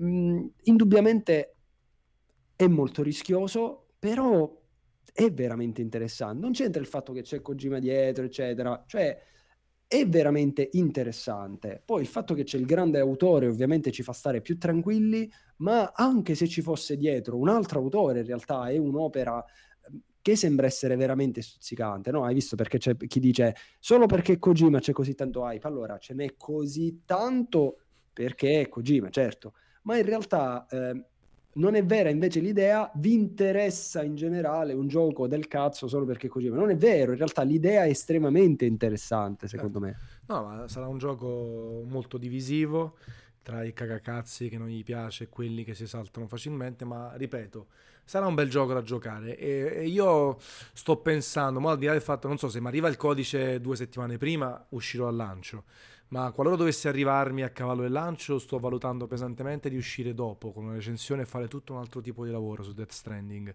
Il voto glielo si dà, ma secondo me è un titolo che va analizzato eh, in una maniera differente rispetto a altri. Secondo me non sarà così banale. Sarà bello capire se è un'opera videoludica o è un gioco riuscito bene o male. Eh, vediamo un attimino. A me ha sorpreso che è uscito così presto comunque, onestamente. Eh, così se ci pensi... Vabbè. Se è vero, ma sulla pensi... durata si sa qualcosa? No, niente, niente. Dice che è open world, non si sa come, quindi... Open world, ma magari dura poco. Sì, sì, in infatti. Realtà. Speriamo che duri il giusto, perché poi non deve durare né troppo né poco. Non che dura poco, nel senso che magari la storia... Cioè, può darsi che un... Cioè, la storia si esaurisce in, ti faccio un esempio, 10 ore e poi c'è un lungo endgame, ti faccio un esempio. Cioè, che puoi continuare a giocare. Certo cioè sto, sto, sparando, cioè quello che voglio dire non è, de- cioè e veramente non si sa come possa è anche perché lui ha visto ha puntato molto sul fatto di eh, costruire con gli altri giocatori certo, eccetera cioè, certo. potrebbe strutturarsi il videogioco stiamo nell'ambito dei pronostici ovviamente strutturarsi in, tipo in due sezioni cioè la prima sezione in, più in singolo che tro- vedi la storia e poi la seconda sezione in cui effettivamente c'è sempre più apertura. Fermo restando che non è un multiplayer, cioè è stato no, detto certo. che... No, asincrono, strano, vabbè, le cose che dice sempre Kojima. Non, non serve PS Plus, esatto. quindi... quindi vediamo un po' in che, se veramente incide eh, giocare con altre persone a distanza, tra virgolette, in maniera sincrona, oppure una cosa gimmick, come si dice, no? Invece, eh. proprio perché non serve PS Plus, vuol dire che è determinante, cioè sì, sì, certo, Quindi... ho capito quello che dice, che se, se, avesse avuto bisogno del PS Plus sarebbe stata una cosa a parte praticamente, perché esatto, non, tutti, eh, non tutti ce l'hanno. Plus, tipo Dark Souls, esatto. è un esatto. plus, no? Invece nel caso specifico... Vediamo, di... vediamo, anche su quello, sono curioso, ma quelle cose però si potranno capire dopo il lancio a questo punto. Chiacchieranza, eh, assolutamente. E Ragnetta, chiudiamo con lei, dice anche nel camminare in giro comunque si vedono le possibilità di intrattenersi con gli elementi dell'ambiente, facendo cose sia importanti che futili. Vabbè, staremo a vedere, tanto sicuramente ci confronteremo su PES, il prossimo Dadobax versus Stanzen, e su, su Death Stranding che sarà uscito comunque da poco. Eh, beh, eh, ci, sì, ci manca un mese. Esatto. Sì, manca un mese. Dai, manca meno di un mese ormai. Il titolo è in gold. Quindi... Hai fatto salire una volta, Anto. Dai, non cacchio. Dai, cacchio, dai, dai, dai, dai, Benissimo, dai, abbiamo anche sforato le due ore, due ore e dieci, quindi è stato un Dadobax versus Tanzan molto interessante, pieno di cose sì, da dire. 10 minuti, cioè abbiamo sforato 10 minuti, quei 10 minuti che l'abbiamo persi perché mi hai triggerato, scusa, Horizon e Zelda. Dai, andiamo, che tanto la replica subito disponibile su Twitch, da, da domani o dopodomani anche su, su, YouTube, per tutti quelli che se la sono persa. Eh, io ti ringrazierei, eh, Dado, Uh, Ma non lo fai? No, no, no, non lo faccio. Ringrazio sia te che, che Aloy, che Horizon, eh. tutti gli utenti che sono stati in chat. Veramente è stata una bellissima chiacchierata, belle domande. Come al solito, la chat è giusta si legge, belle domande, belle discussioni, senza spam, tutto quanto, sono molto molto contento. Eh, una bella capata in bocca per tutti, anche per te Dado, chiaramente, che è il, mia, il mio modo yeah. di fare. E grazie a tutti, buonanotte, a presto. Buonanotte, buonanotte ragazzi. Ciao, ciao, ciao.